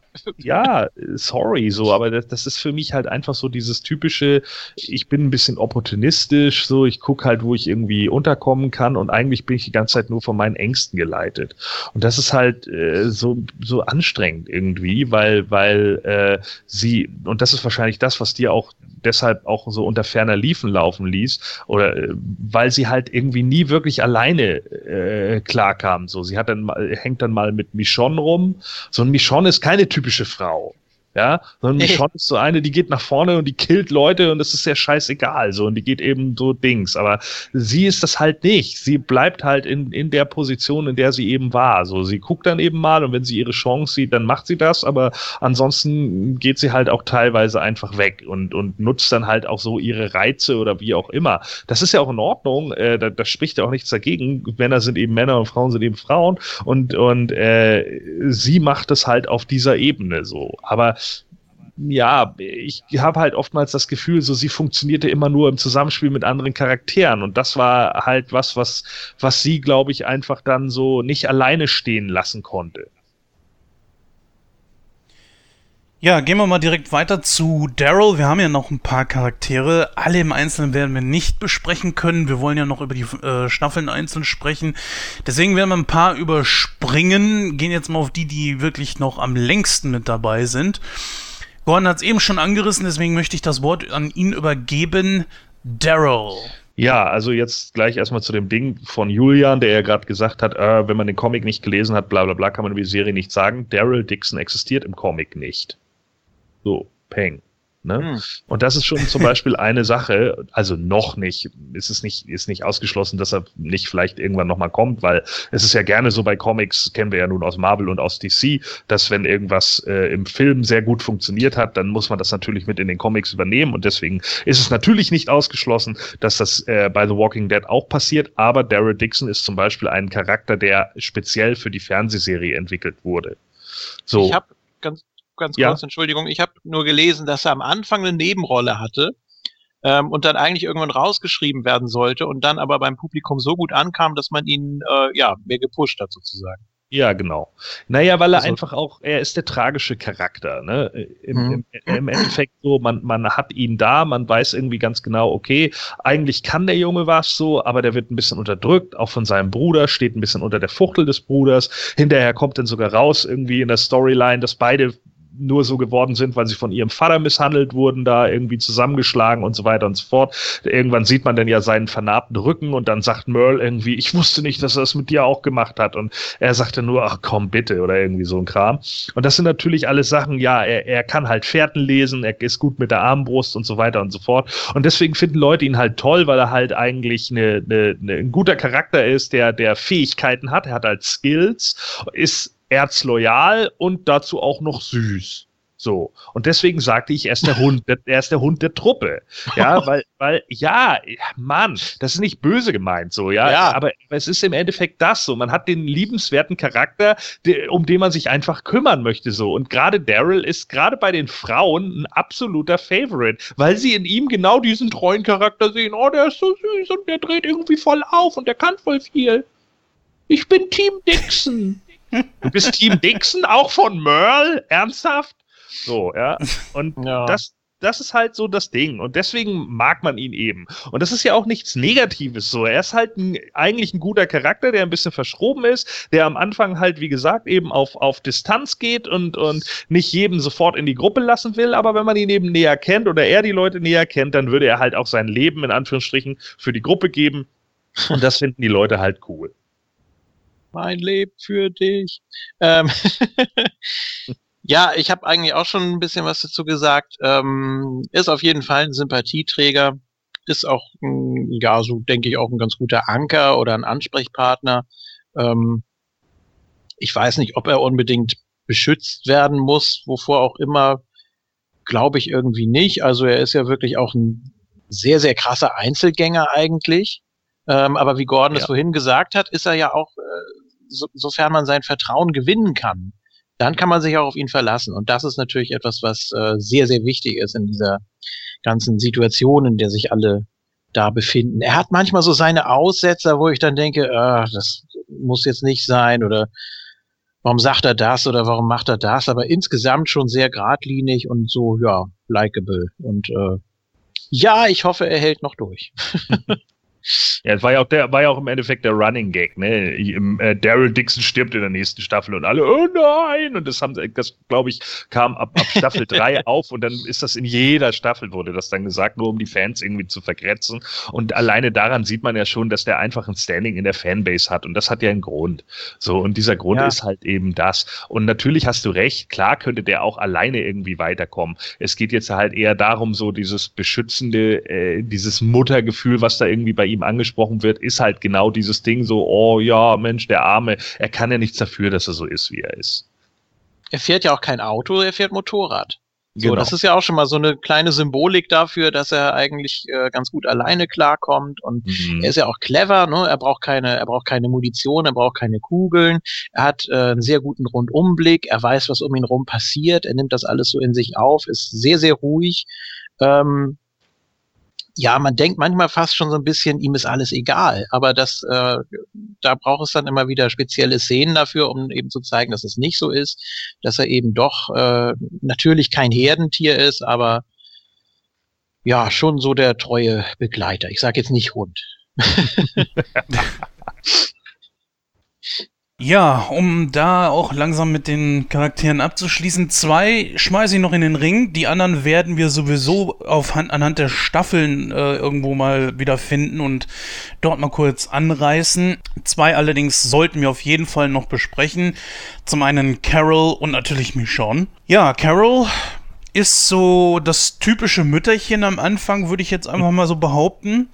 Die äh, gebeutelte Frau, eine der Charaktere, die eine extrem große Wandlung durchmacht und die meiner Meinung nach auch einer der mitreißendsten Szenen überhaupt in der ganzen Serie hat, als sie diese beiden Kinder da erschießen musste. Ja, beziehungsweise ein Kind war das, ne? Mhm. Die hat ja, glaube ich, ihre, ihre äh, Schwester getötet. Genau. Ja, und das war richtig, richtig hart. Und äh, sie ist so eine, die vom Schicksal doch arg mitgezogen wurde, die auch nicht mehr dieselbe ist, wie wir sie zum Beispiel in Staffel 1 kennengelernt haben. Ja, Gon, äh, habe ich dir jetzt so viel weggenommen oder kannst du noch was ein bisschen editieren an meiner Aussage? Naja, ich meine, klar, sie ist halt äh, im, im, Endeffekt so diese, äh, normalerweise halt diese Vorstadt-Hausfrau, ne, die von einem Cholerikermann halt die ganze Zeit klein gehalten wird, die die gesamte Zeit nur in Angst lebt und äh, über die Zeit hinweg halt immer mehr lernt, so, okay, äh, ich habe eigentlich eigene Fähigkeiten, ja, ich kann viel machen, so, und sie wird irgendwann zur Mutter der Truppe. Und ich glaube, das wird sogar irgendwann, wird das nicht sogar in der sechsten Staffel irgendwann mal explizit gesagt, dass sie jetzt die Mutter der Truppe ist oder so. Keine Ahnung. Gibt es, glaube ich, sogar noch so eine geile Szene mit Maggie irgendwie, wo sie dann wirklich, du musst jetzt an das Kind denken. So. Und Maggie hört dann wirklich auf sie. Ne? Ich dachte, ah, Mama.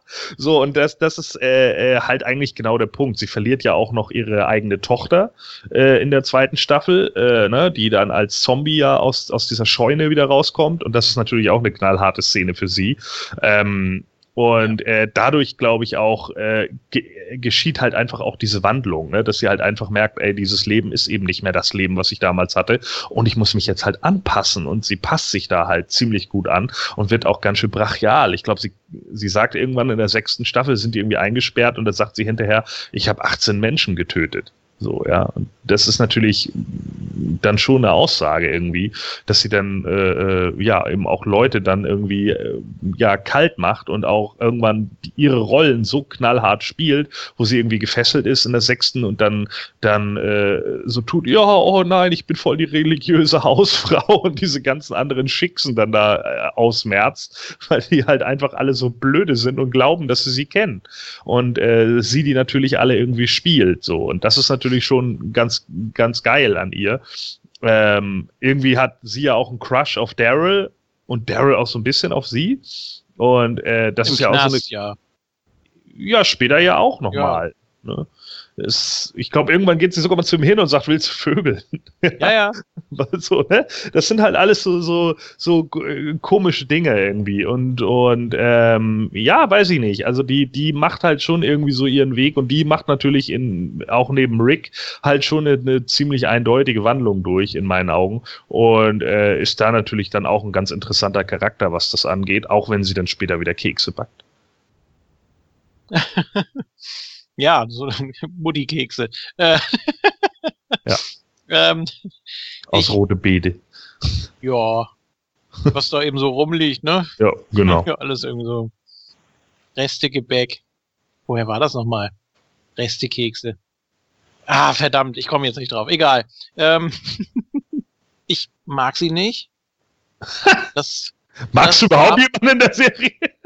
Kaum. Es ist echt schwierig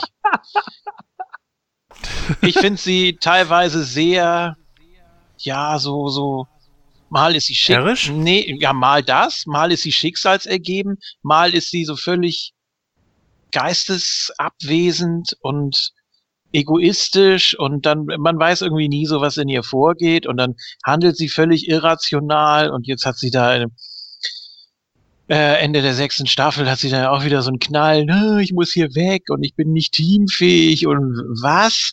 Du hast da, ja, du, du trägst da alles, du bist, nee, tut mir leid, kann ich, kann ich absolut nicht, nicht nachvollziehen. Ähm, sie, sie braucht das scheinbar so ein bisschen, vielleicht muss sie auch mal so ein bisschen in Ruhe denken und ihr ganzes Leben da irgendwie verarbeiten, dass sie ja ähm, da unterdrückt und misshandelt wurde die ganzen Jahre und nee, kann ich, kann ich nicht viel mit anfangen. Natürlich hat sie auch ihre, ihre dramatischen Momente, natürlich. Ähm, Finde ich auch gut, dass man in der zweiten Staffel nicht so dieses Klischee da des äh, fröhlichen Wiedersehens äh, mit eingebracht hat, sondern wie Gordon schon gesagt hat, als dann ihre Tochter äh, Sophia da aus der Scheune da rauskam, das war auch ein atmosphärisch sehr starker Moment, wo dann alle irgendwie dachten, äh, Coral und Sophia seien beide irgendwie hops gegangen. Und dann hat man sie einfach partout nicht gefunden, obwohl sie eigentlich ein sehr gutes Versteck hatte da an dem Fluss. Und äh, ja, dann war sie weg und alle haben irgendwie so gedacht, ja, das, das klappt schon, die finden wir schon. Und ähm, ja, dann war sie doch eine von denen, die da in der Scheune ähm, gehalten wurden. Ja, das ist schon, das, das war natürlich auch eine sehr, sehr dramatische Szene. Also sie ist schon gezeichnet, ihr Charakter.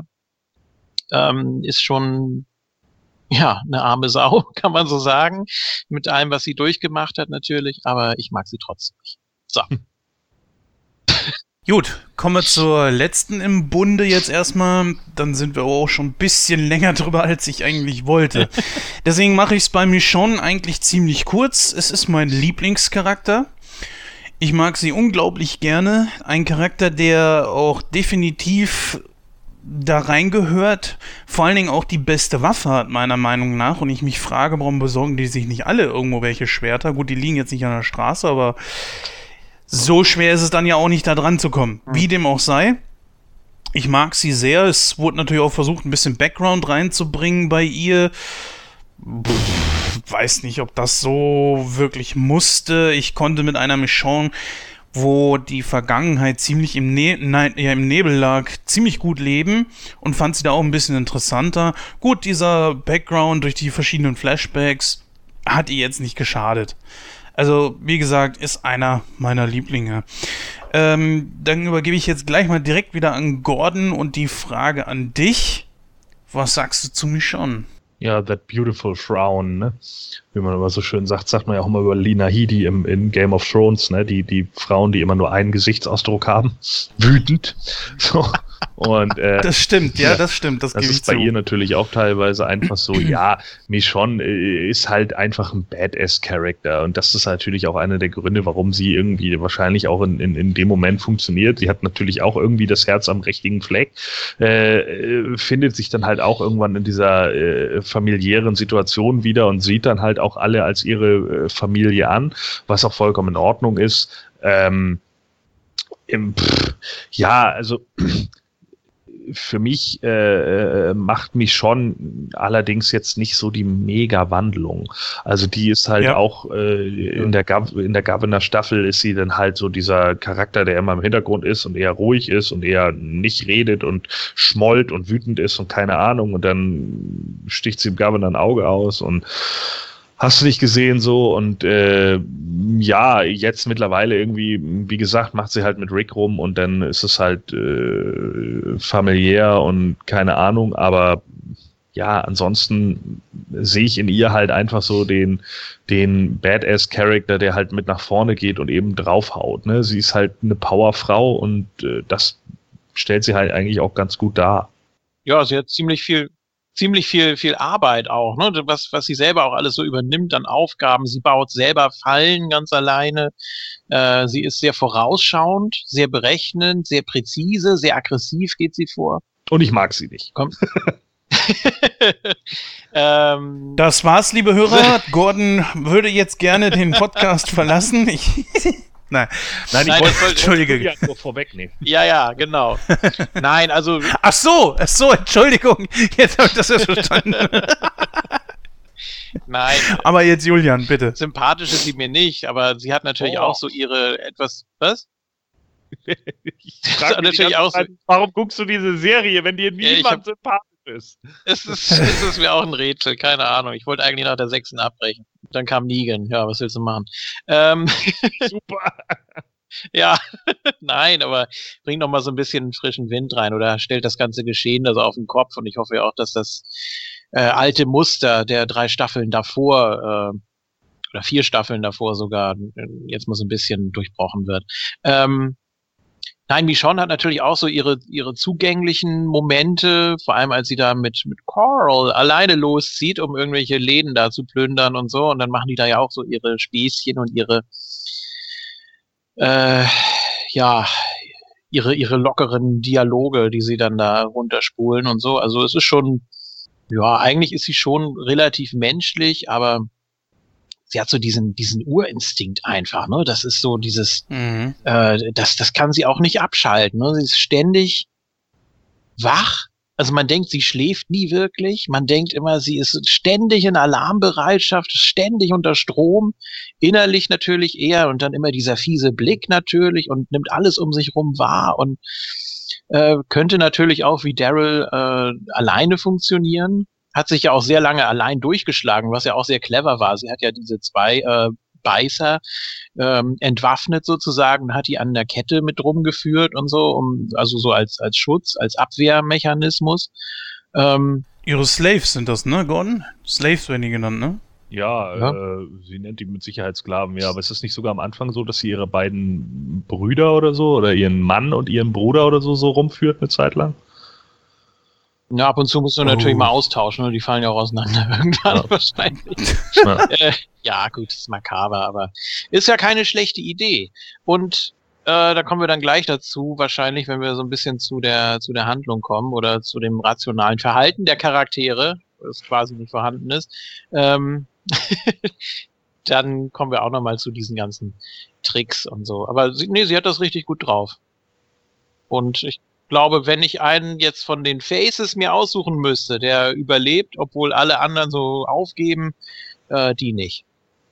Kann ich mir nicht vorstellen. Obwohl sie hat ja, glaube ich, einmal sogar geweint, ne? War ja auch so wirklich äh, down und und und äh, da dachte man ja auch so irgendwie, oh, jetzt ist mal hier eine andere Seite.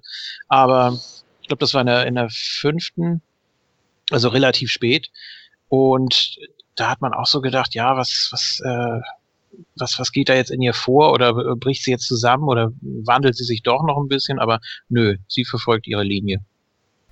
Ja, so viel zu den Charakteren. Dann würde ich jetzt einfach mal sagen, gehen wir mal durch die einzelnen Staffeln durch. Ich würde jetzt mal auch sagen, aufgrund der Kürze der Würze und da wir die siebte Staffel alle nicht gesehen haben, lassen wir die einfach jetzt mal außen vor und gehen auf die Staffeln 1 bis 6 ein.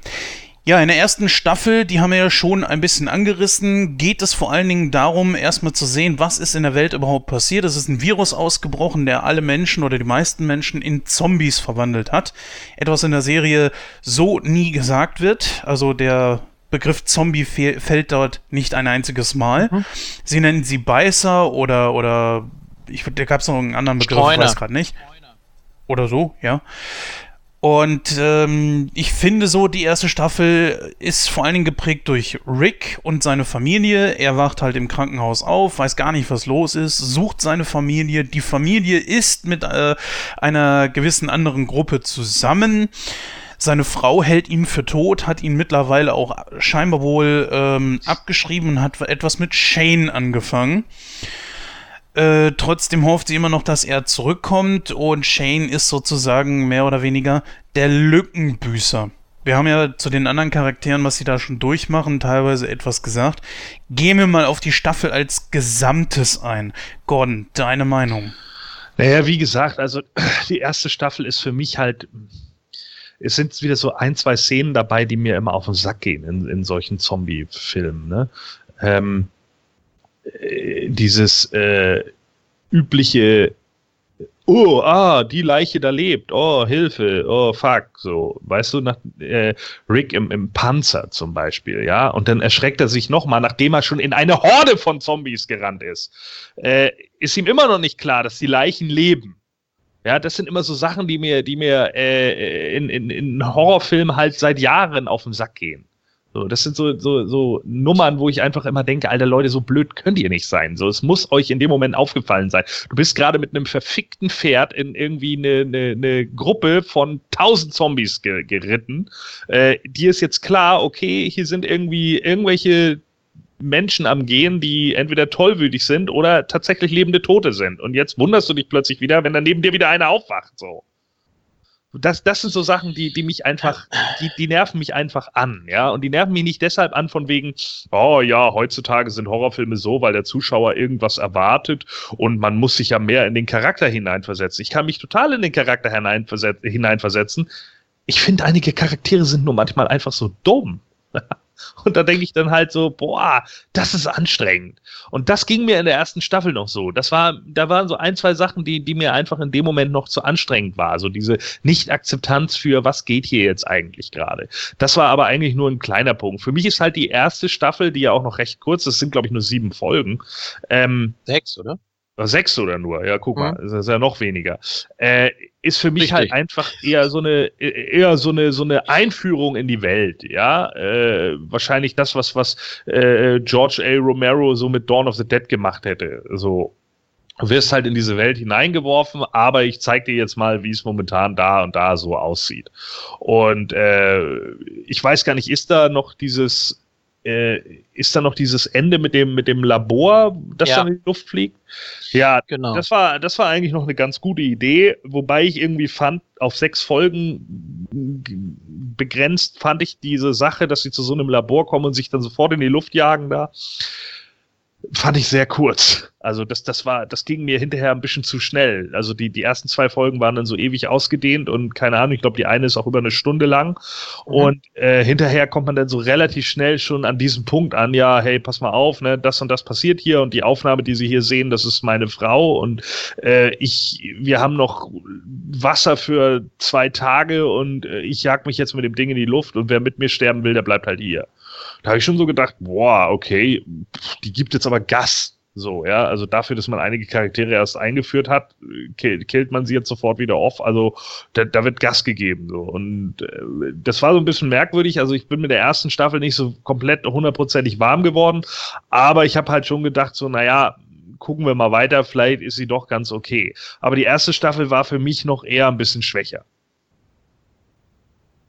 Julian, ähm, ich mag die erste Staffel sehr. Ähm, Gerade weil sie so kurz und knackig ist und man hätte daraus irgendwie ja schon eine eigene Miniserie machen können. Es gibt ja zum Schluss auch von dem Erklärbär Dr. Jenner da die äh, Auflösung, warum das alles so ist oder ja, genau warum. So. Ich kaufe ja, den Namen nicht. Der, der, der Kumpel aus hier Truman Show war das, glaube ich, ne? Ja, genau. Ja. Und das, das finde ich eigentlich so ganz gut gelöst, dass man irgendwie doch noch einen trifft, der wenigstens so ein bisschen Ahnung hat, der das Ganze dann so ein bisschen steuert, äh, die Leute da erstmal aufklärt, wie es überhaupt aussieht. Ja, und deshalb entsteht ja überhaupt dieser, dieser äh, Begriff Walking Dead, weil ja alle praktisch infiziert sind und alle, sobald sie sterben, auch wieder aufwachen. Ne? Und das geht eben nicht nur um ein paar Zombies, die infiziert sind. Nein, es betrifft alle. Das wird irgendwie nie wieder aufgegriffen. Irgendwann gibt's mal diese, diese Rede da von Rick äh, wir sind die Walking Dead oder so. Ähm, aber das ist natürlich schon eine ganz wichtige Szene. Äh, natürlich auch sehr theatralisch da zum Schluss, haben wir eben angesprochen. Fand ich auch ein bisschen drüber einfach. Ähm, ja, wir sprengen das mal und ich habe auch keine Lust mehr und ich habe euch jetzt alles gesagt, was ihr wissen müsst und ich werde dann auch nicht mehr gebraucht. Ne? Ich bin zwar ein bekannter Schauspieler, aber dann eben nicht. Ne? das war für mich dann auch so ein ganz versöhnlicher Abschluss. Ähm, hätte man auch so stehen lassen können, ruhig. Natürlich jetzt nicht als, als Serie, ne? ist klar, aber wenn man das so in, in, in einem Film oder in so einer Trilogie, wenn du zwei Folgen jeweils zusammengefasst hättest, äh, hätte man, hätte man das auch gut rüberbringen können irgendwie. Äh, dass man dem eben nicht davonlaufen kann oder dass eben nicht nur die Zombies sind, die schon Zombies sind, sondern äh, dass eben jeder, sobald er stirbt, äh, einer wird. Ne? Und ja, das ist ja so das, was die, was die Serie dann mitträgt. Wobei es natürlich in der ersten Staffel sehr darum geht, erstmal damit zurechtzukommen mit der Situation. Das ist ja auch so ein bisschen dieses Albtraum-Szenario ähm, das vielleicht noch kurz irgendwie an das, was Gordon eben kritisiert hat, dass, äh, dass die damit einfach noch gar nicht klarkommen, dass sie noch gar nicht so abgeklärt sind, einfach, auch wenn man das irgendwie so denkt, ja, man ist jetzt in dieser Situation, man muss umschalten. Ja, aber so schnell gelingt das dann eben nicht, ne? Das ist, das ist, glaube ich, nicht so einfach. Vielleicht sind wir irgendwann mal in der Situation. Und dann äh, hätte ich ganz gern dann äh, Gordon in der Truppe, der dann sagt, ja komm, die paar Zombies. Es geht mir ja nicht darum, dass jetzt jemand hier souverän da sitzt und die ganze Zeit sagt, oh ja, komm, die paar Zombies, die machen wir jetzt schon alle. Wobei ich natürlich auch, als sie im Gefängnis sitzen in der, in der Staffel, hätte ich natürlich jeden Tag jemanden an diese verdammten Gitter gestellt und alle möglichen Zombies umgebracht, weil ich einfach deutsche Reinlichkeit da vornehme, ja. Ich glaube, auch die Deutschen haben, haben, haben die, hätten diese Zombie-Apokalypse wahrscheinlich innerhalb von drei Wochen besiegt, weil sie einfach alle platt gemacht hätten und gesagt hätten, ja, wir sparen hier nicht, denn wir müssen den Mist loswerden. Und so, danach nochmal durchgewischt mit wie Leder. Ja. Die ganzen oh. Trottel, die dann immer die Zombies, ah, den lassen wir liegen, der ist ja gar nicht so weit weg. Und dann später kommt er wieder an, oh mein Gott, jetzt hat er uns doch überrascht. Nachts im Zelt. Seid ihr dumm? Mann! Und das sind halt Sachen, weißt du, wie kann man so blöde sein? Ich meine, auch Rick ist in der ersten dann ja schon klar, fuck, das sind hier Leute, die, oder, oder, oder, oder Viecher, die, die, die fressen einen, die beißen einen, keine Ahnung, so, das ist gefährlich. Und, und das ist halt das, was irgendwie auf den Sack geht, so, dass da teilweise vollkommen ignoriert wird. Selbst von einem Shane ignoriert wird, der das ganz genau weiß, sieht dann gegenüber am Fluss einen laufen, könnte hingehen, ihm den Kopf abschlagen und hätte dann, hätte dann seine Ruhe. Nee, ach nee, der ist ja weit weg. Ja, ja, genau. Weißt du, dann hinterher hast du so diese Szene, wo dann plötzlich das Zelt aufgerissen wird von drei Zombies, wo ich so denke, ja, der ist ja weit weg, du konntest ihn ja nur sehen. Ja. Boah, und sowas regt mich halt auf. Weißt du, wie kann man so dämlich sein? Dann natürlich auch dieser tolle Trick da, kommt glaube ich auch schon in der ersten Staffel mit dem Einschmieren von, äh, ja, wo sie sich da praktisch äh, mit den Gedärmen der äh, Untoten eindecken irgendwie, damit sie nicht erkannt werden in der Masse. Warum ja. wird das nur einmal gemacht? Das hat funktioniert. Das, das was, machen wir öfter noch. Mm, ja. ja. Ich glaube einmal noch, aber das ist, äh, ich, ich, ich würde das dauernd machen. Vor allem, wenn ich da rausgehe, ihr müsst nicht ständig gucken, oh Gott, wo sind also denn auf jeden Fall hinterher in der Stadt machen sie es auf jeden Fall, oder in dem Dorf machen sie es auf jeden Fall nochmal und äh, äh, auch irgendwann einmal noch, sie auf der Straße sind, um irgendwelche Lebensmittel und so zu holen. Da machen sie das auch nochmal. Ja, das habe ich jetzt nicht mehr so auf dem Schirm, aber ja, die, die Idee, ich glaube, die Idee dahinter, hinter der ganzen Serie, ist auch einfach dieses nicht aufgeben wollen. Ne? Man will ganz normal leben, man baut sich eine Stadt, man, man hat eine Zivilisation und man will einfach ganz in Ruhe äh, da leben. Mhm. Und äh, man, man will nicht irgendwie, man will sich nicht einschränken. Und das ist, glaube ich, auch so das Hauptproblem, warum die überhaupt so in, in den Konflikt geraten ja, es ist, es ist schwierig zu beurteilen. Wir sind alle doch nie in so einer Situation gewesen. Aber ich glaube, wenn ich in so einer Situation wäre, ich würde da irgendwie was anders machen. Ich habe jetzt von Fear the Walking Dead nur die ersten drei Folgen gesehen. Ich kämpfe mich da noch so ein bisschen durch. Das ist eine ähm, Scheißserie. Aber, aber da geht's ja auch darum, wie es wie es anfing. Aber so eine Idee wäre doch wirklich mal eine Insel, oder nicht? Das, dann musst du da nur einmal aufräumen und dann hast du erstmal deine Ruhe. So wie bei Voodoo Schreckensinsel der Zombies aus den 80ern? Ist das so? Ja gut, da hast du natürlich dann ein bisschen länger was davon wahrscheinlich. Aber nein, ja. aber irgendwo, wo, wo, wirklich keiner rankommen kann. Ne? Ja, wobei äh, äh ich glaube, in George A. Romero's Land of the Dead wird das gut gezeigt, dass die Zombies dann irgendwann durchs Wasser gehen. Sie können ja nicht ertrinken. Ja, gut, vielleicht ja, vielleicht, vielleicht, vielleicht geht das ja auch. Oder du machst hier einfach irgendwo eine dicke Panzertür mit einem Zahlenschloss. Da stehen die dann mhm. auch immer davor und denken, äh, Ja, ja, natürlich. Ja, kommen wir mal zur Staffel 2. Die kann man eigentlich relativ schnell zusammenfassen. Es kommt ein neuer Handlungsplot. Man bleibt mehr oder weniger an einer Stelle und zwar sehr, sehr lange auf der Farm von Herschel. Dort gibt es ein Geheimnis zu entdecken. Dieses Geheimnis, wie gesagt, wir spoilern, ist, dass der gute Mann an das Gute glaubt und dass man die Zombies irgendwann heilen kann. Dementsprechend hat er Nachbarn und Bekannte und ich glaube sogar ein Familienmitglied in der Scheune, Scheune eingesperrt. Ja. Und äh, sehr ergreifend ist dann, glaube ich, auch noch so diese Auseinandersetzung zwischen Shane und Rick.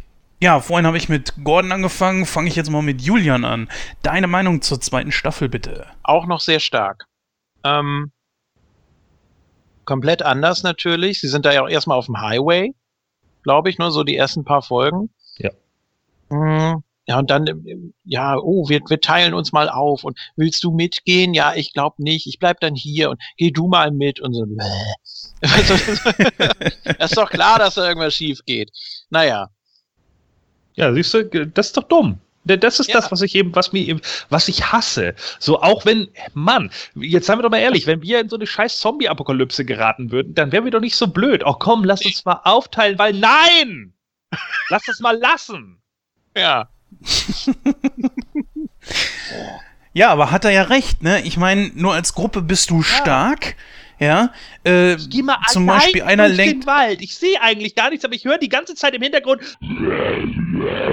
Ja, coole Idee. Spaß. ja, sie treffen ja dann auch noch auf die, auf die andere Gruppe. Ich glaube, die sind da mit dem Wohnwagen unterwegs und dann gibt es ja auch noch dieses Problem, dass es so tierisch heiß ist und die Wasser brauchen oder irgendwie sowas und dann, äh, ja, hier so abseits gucken wir mal, was da so ist und ja, zieht sich natürlich auch ein bisschen. Und dann kommen sie da eben zur Farm und ja, da denkt man ja auch erstmal so ein bisschen Richtung, Richtung Amish. Also mir ging das so. Die waren da so ein bisschen, ja, so ein bisschen. Geiler Vergleich. Nein, die waren da einfach so auf, auf sich selber gestellt, ne, und haben sich selbst versorgt und wollten eigentlich mit niemandem was zu tun haben. Und Herschel war so, ja, göttliche Fügung und der Herr wird's schon richten und bäh. So. Ja, ja, meinte ich ehrlich. Das ist ein guter Vergleich. Ja, ist ja, ja, ist ja so ein bisschen. Und äh, es ist ja. ja, nicht, nicht, nicht abwertend gemeint. Muss ja jeder selber wissen. Für mich wäre es nix. Ähm, ja, da hinten ist ein Zaun. Wenn die den eingenommen haben, haben wir eben Pech gehabt, so ungefähr. Und wir haben da so ein paar Waffen aus dem Mittelalter und äh, naja, gut. So. ja. Ja, zu Shanes Ableben haben wir schon was gesagt. Ja. Ähm, so einfach mal an euch beide kurz eben die Frage, wie hat euch das denn gefallen, diese ganze Szenerie auf dieser Farm an sich? also in meinen Augen ist die Staffel 2 eine der stärksten, wenn nicht die stärkste Staffel. Einfach gerade deshalb, weil hier genau das, was, was George A. Romero, als er damals äh, Night of the Living Dead gemacht hatte, später Dawn of the Dead und dann vielleicht auch noch Day of the Dead, ähm, rüberbringen wollte. Äh, in meinen Augen, nämlich das soziale Zusammenspiel. So und Leute, und da kommt jetzt wieder das Argument, ja, was Julian vielleicht nicht gerne hört, aber ganz ehrlich, Leute, die die zweite Staffel scheiße finden, haben sie nicht verstanden. Ja, weil das Problem dabei das ist halt nicht zu verstehen. so, ja, es gibt ja ganz viele, die dann immer sagen, oh, ist voll langweilig und bla bla bla. Aber Leute, Alter, gut. Walking Dead ist nicht die gesamte Zeit eine scheiß Action-Serie, sondern es geht da um soziale Überleben und um soziale Miteinander so. Und da geht es eben genau, in Staffel 2 geht es die gesamte Zeit, was wollen wir für eine Welt eigentlich haben? So, obwohl die, die Zombies irgendwie rumkriechen, müssen wir uns doch noch an gewisse Regeln halten. Ansonsten sind wir genauso wie die und dann sind wir nur noch wie Tiere und keine Ahnung und haben nicht nur Anarchie, sondern wir haben Chaos.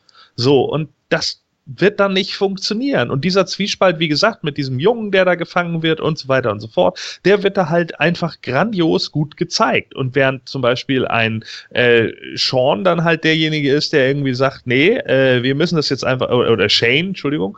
Äh, äh, Shane, genau. Äh, also Shane, äh, der, der dann irgendwie sagt, ja, äh, nee, wir müssen ja hier rigoros sein und es interessiert nur unsere Truppe und sonst gar nichts, äh, ist halt Rick eher so auf der Stelle, nee. Und auch ein Dale, äh, guckt ihn, Dale hat ja immer diese Fähigkeit, die Augen so weit aufzureißen, dass man denkt, die fallen gleich so wie zwei Tischtennisbälle raus. Äh, und genau das ist immer so, das ist immer so diese, dieser Blick, den, den äh, Dale dann einem, einem äh, Shane entgegenwirft, weil er halt einfach denkt, so, sag mal, was, was suggerierst du hier gerade eigentlich? Wir sollten alles töten, was nicht zu uns gehört? Was ist da los? So, und das sind natürlich schon so Fragen, die man sich dann wirklich mal stellen muss. Wo will man denn eigentlich leben? Wo setzt man denn noch die Grenze und gibt es überhaupt noch Grenzen? Natürlich kann man auch wie Shane argumentieren und sagen irgendwie, ja, die, die, Gesetze, die wir früher mal hatten, die existieren nicht mehr, weil die Welt nicht mehr existiert. Aber dann ist halt die Frage, nach welchem Gesetz willst du eigentlich noch leben? Nach gar keinem mehr? Dann kann ich dich auch sofort killen, weil du irgendwie meine Frau gefickt hast. Ne? Und darum geht's dann ja im Endeffekt auch. Ja, ja, das wäre ja Ricks Argument dann in dem Moment. Ne? Man könnte ja einfach sagen, ja, wenn, wenn du der Meinung bist, es gibt hier keine Regel mehr, dann knall ich dich jetzt ab, weil ich damit nicht zufrieden bin, dass du meine Frau geballert hast und ich weiß es. So, und irgendwann kommt dann ja dieser Showdown zwischen Rick und Shane, den ich nicht ganz so überzeugend fand, muss ich sagen. Äh, weil diese Szene, ich glaube, er hat irgendwie eine Knarre und Rick killt ihn dann mit dem Messer und dafür, dass Shane eigentlich vorher die ganze Zeit der Brachiale ist, drückt er dann irgendwie nicht ab. Also, das, ich muss sagen, ich fand es persönlich nicht ganz so gut gelöst. Äh, und es war ein bisschen komisch, dass äh, er fällt dann tot um. Und bei anderen Leuten dauert es irgendwie einen Tag oder zwei, bis sie wieder aufstehen. Und er steht natürlich sofort wieder auf als Beißer und Quarl erschießt ihn dann. So. Ja.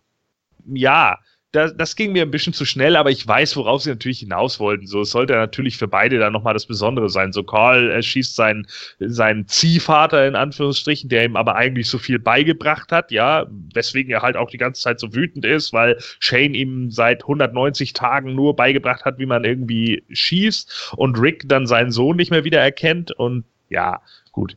Aber ansonsten muss ich einfach sagen, ist diese Staffel halt unglaublich gut in Szene gesetzt in meinen Augen. Und gerade diese, dieses Ding, wo wollen wir eigentlich hin mit den verbleibenden Menschen, die es noch gibt und welche Gesetze zählen eigentlich noch für uns? Das ist halt das, worauf ja auch Romero los wollte. Was ist für uns eigentlich sozial wichtig und geht es hier wirklich nur noch um Survival of the Fittest? Sind sonst andere Menschen nichts mehr wert, sobald sie irgendwie nichts mehr können?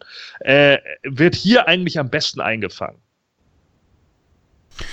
Ja, kommen wir mal zur dritten Staffel, die man eigentlich auch ganz schnell zusammenfassen kann. Sie müssen von der Farm runter.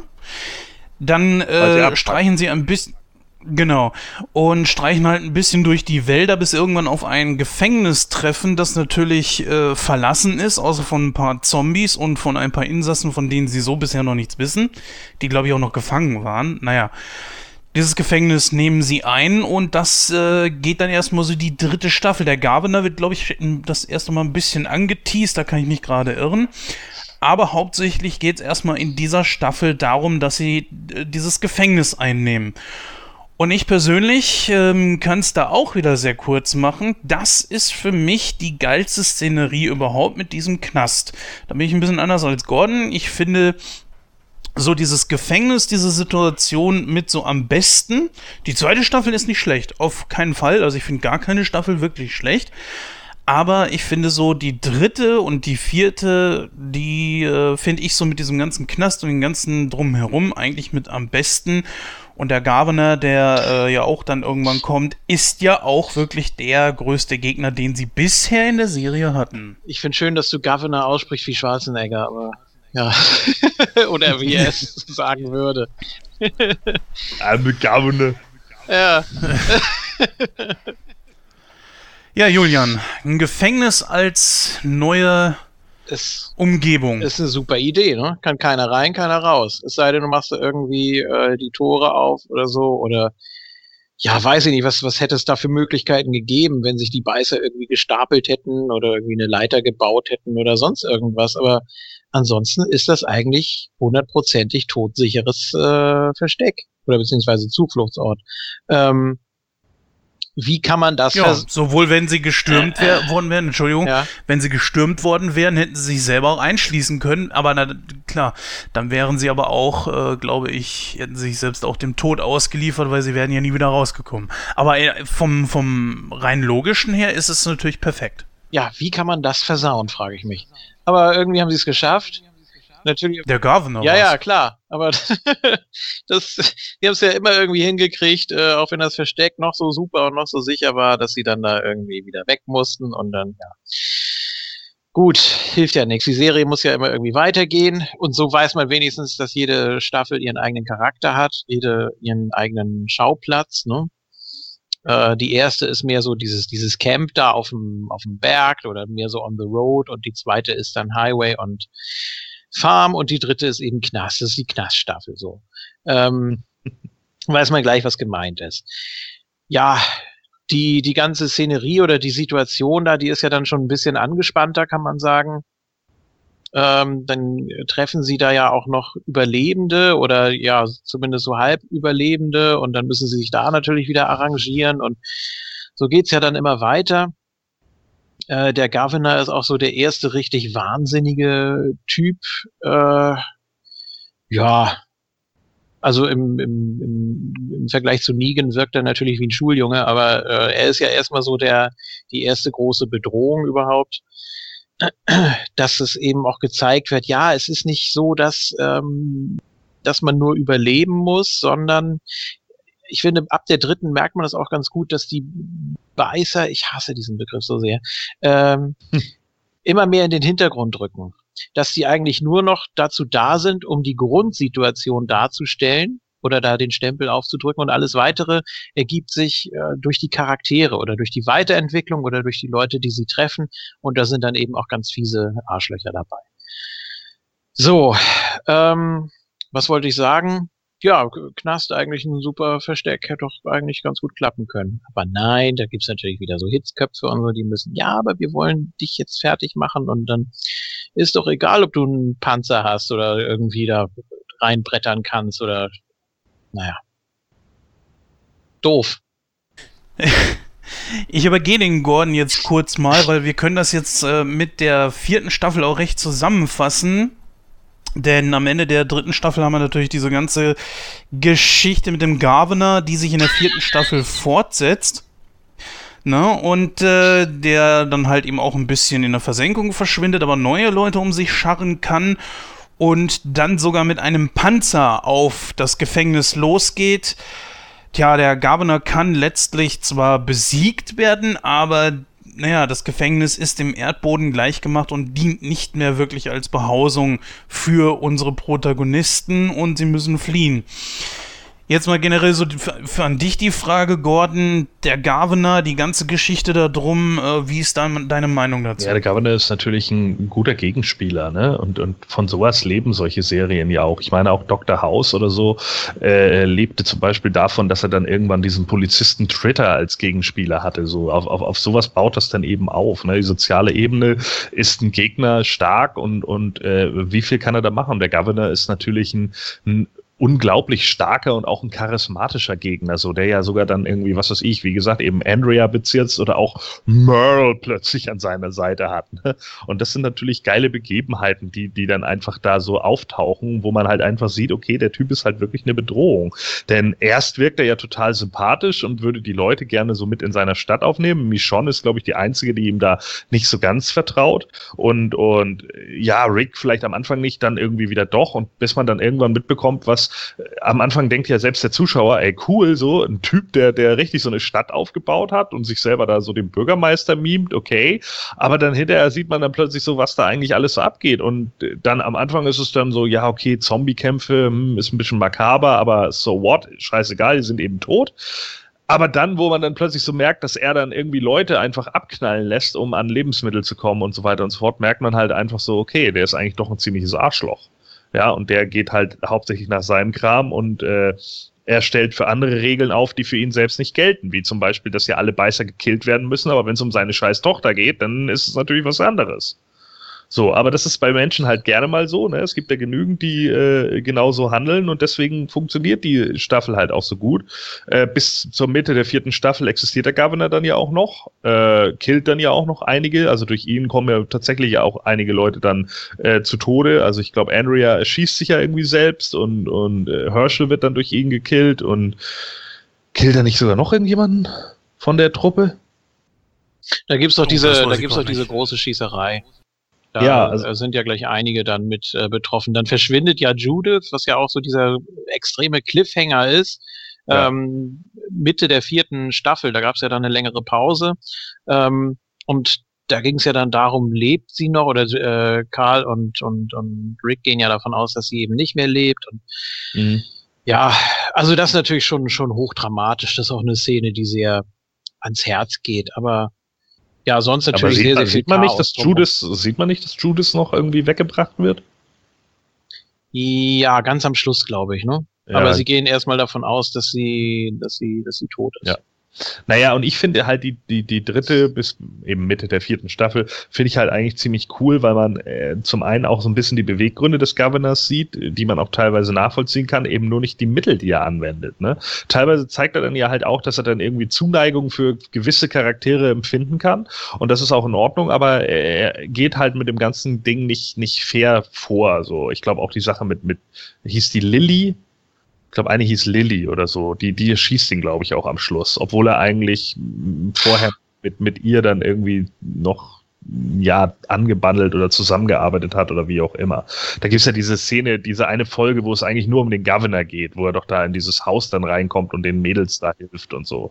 Und äh, das ist eigentlich alles auch ganz cool und ich finde es auch ganz geil, wenn man dann irgendwie auch so eher nicht so ein gesichtsloser Bad Guy ist, sondern wirklich auch einer, der eine gewisse Hintergrundstory hat, damit man halt auch versteht, warum er das irgendwie macht. Und da muss man sich vielleicht auch ein Stück weit entscheiden, für, we für welche Seite ist man da jetzt. Aber ich glaube, man ist einfach dann schon zu lange an die, die Gruppe um Rick irgendwie auch gewöhnt, dass man ihn dann irgendwie cool genug findet und seine möglich oder seine Mittel sind dann halt teilweise auch ein bisschen äh, fragwürdig. Naja, und in der vierten Staffel geht's dann ja halt erstmal wieder nur darum, dass sie irgendwie rumlaufen am Ende äh, äh, und also nachdem dann der Governor halt tot ist, ja, und, und dann eben auch gleich von Zombies, glaube ich, aufgefuttert wird danach, nachdem ihm im Kopf geschossen wurde, ähm, äh, ist dann ja, glaube ich, die nächste Storyline dann, dass sie in Terminus ankommen, in mhm. dieser angeblichen Stadt, die es geschafft haben soll, oder dieses Dorf, das es geschafft haben soll, äh, ja, abseits von den Zombies zu leben.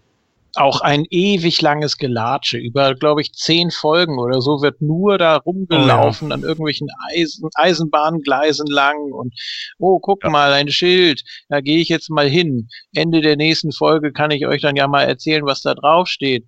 So, das, oh, ja, das ist, das ist ein bisschen, und das sehe ich ähnlich wie du, äh, das ist ein bisschen schwach in, in der vierten. Ich meine, klar, man hat dann irgendwie noch die, diese Truppe mit Eugene und Rosita und Abraham, auf die sie dann treffen.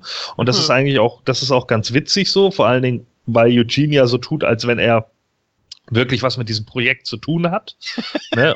man dann irgendwie noch so denkt, aha, krass, okay, der, der weiß jetzt irgendwie was und der weiß, wie man, wie man das Virus stoppt oder whatever.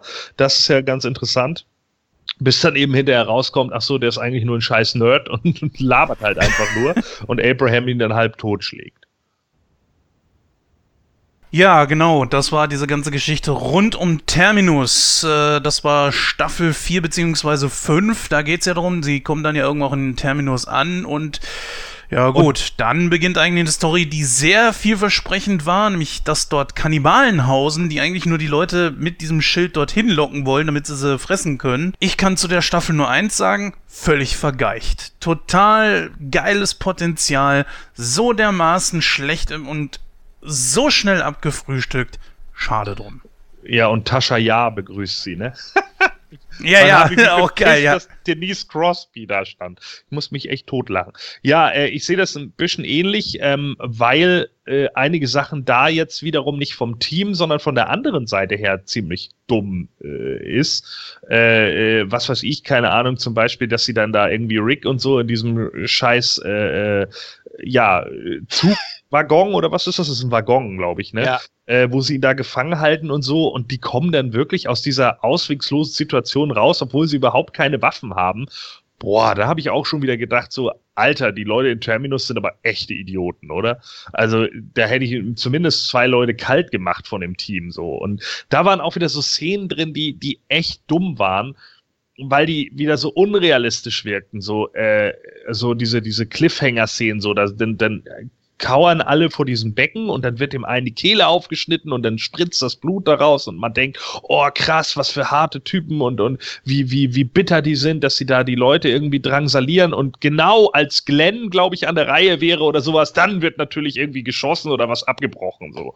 Wo ich schon wieder dachte, ja, ja wie, ne? wie, ja, genau, Mensch, da hast du aber Glück gehabt, ja. Wo ich wieder so dachte, Mann, wie wahrscheinlich ist das, dass es genau in dem Moment natürlich passiert. Hätten sie wenigstens noch den Typen vor Glenn mit am Leben lassen können, ja, alleine von der Dramaturgie, dann wäre der halt noch mit denen mitgelaufen, ist doch scheißegal, dann hätte man einen neuen im Team gehabt. Aber das war wieder so, oh ja, oh Mensch, oh, eine Sekunde vorher, oh 007 hat uns gerade noch gerettet, genau, sieben Sekunden vor Tod, damit 007 auf der Bombe steht bei Goldfinger.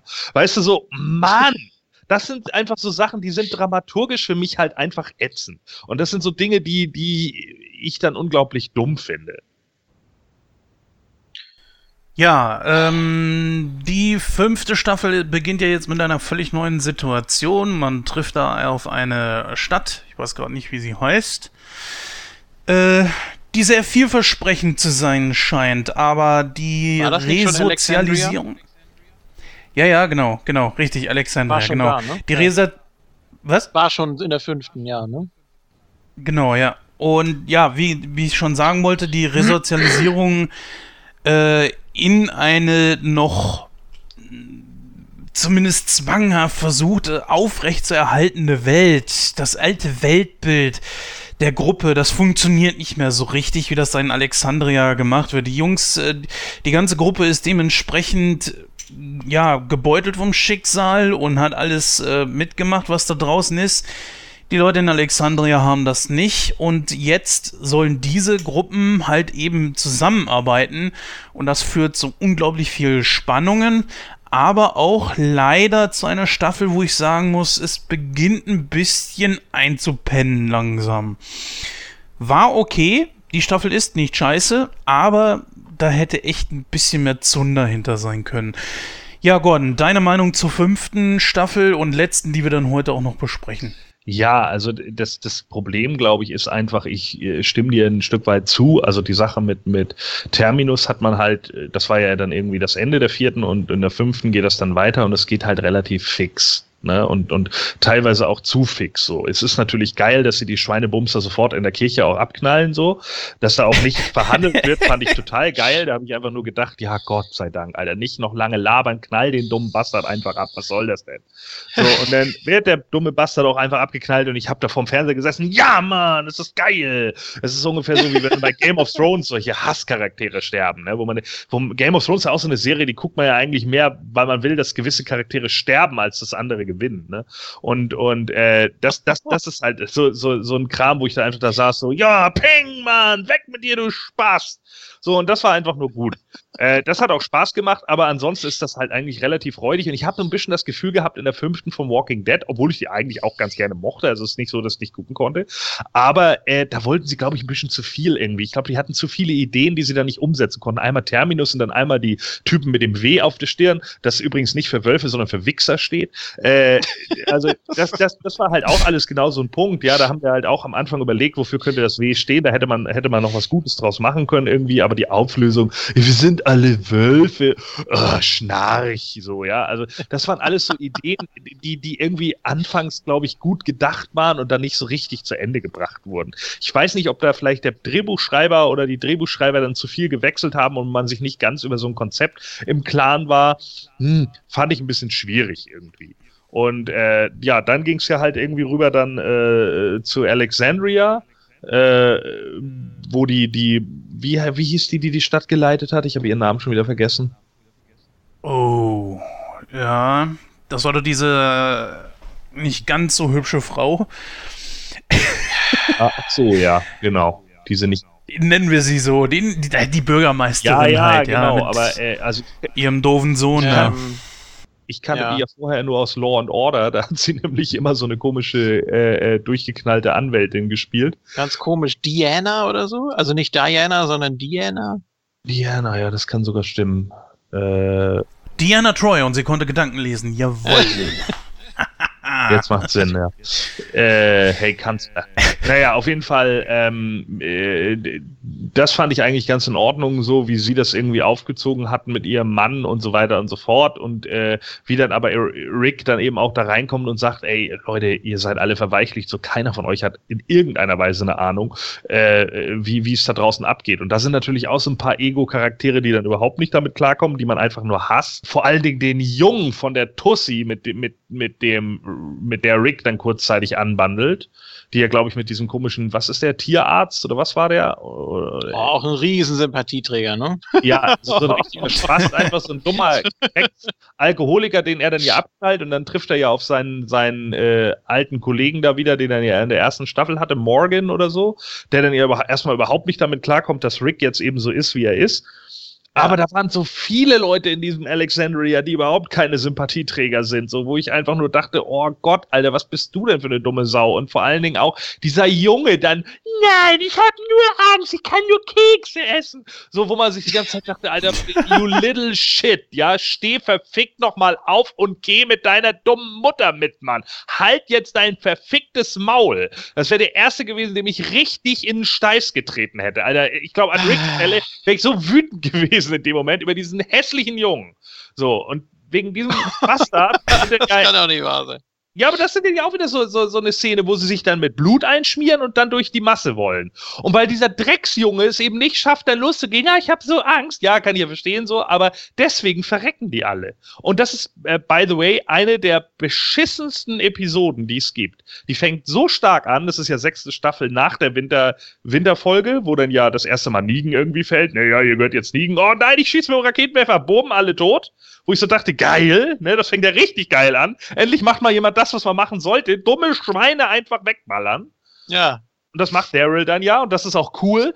Und danach diese Folge ist so gut bewertet bei IMDb und ich glaube, es liegt einfach nur an diesem Anfang, weil sie es geil finden, ja. dass Daryl da Leute wegballert.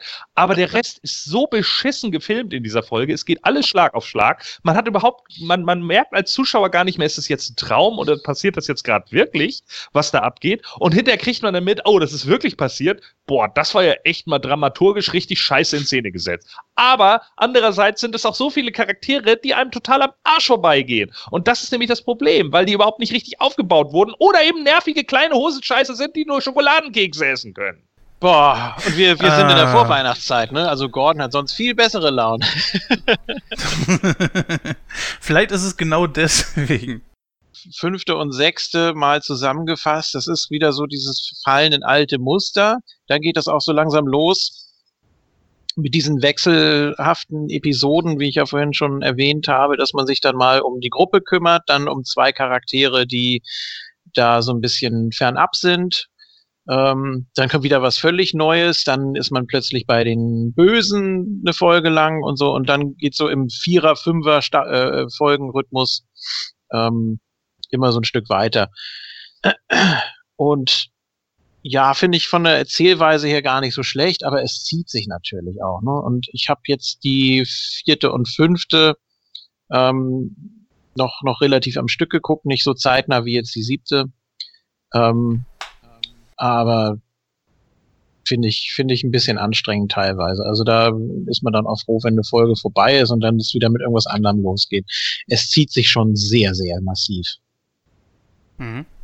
Wie würdest du denn jetzt nach alter Manier in Prozenten diese Serie bewerten?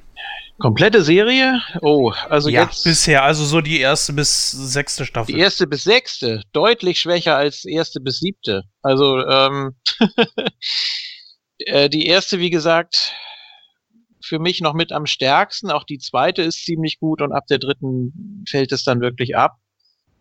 Meiner Meinung nach, es zieht sich einfach zu sehr und die ganzen Charaktere, mit denen ich nichts anfangen kann und das irrationale Verhalten und so weiter.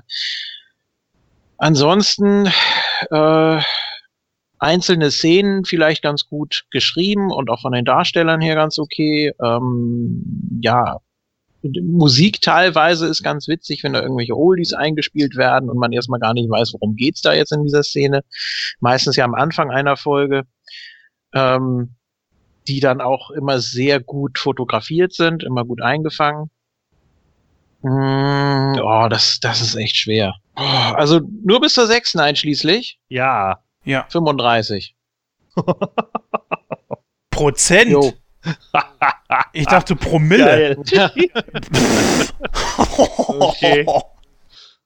Da verstehe ich, ganz ehrlich, ganz ehrlich, dann verstehe ich echt nicht, warum du diese Serie überhaupt noch guckst, Alter. Wenn, wenn eine Serie bei mir alleine von dem Zeitaufwand, den ich dafür habe, wenn die 35 ja. bei mir hätte, äh, würde ich die sofort abbrechen. Und so war es zum Beispiel bei mir mit Fear the Walking Dead, weil Fear the Walking Dead, da geht es mir so wie dir, Julian, da ist nicht ein Charakter, mit dem ich was anfangen kann. Ich hasse alle Charaktere aus dieser Serie. Ja, siehst du. Und ich habe die gesamte Zeit gedacht, so, warum sterbt ihr nicht einfach alle, ja? Du kannst sterben, du kannst sterben, oh, warum bist du nicht überfahren? So, oh, du bist gestorben, oh, das ist ja cool, dass du tot bist.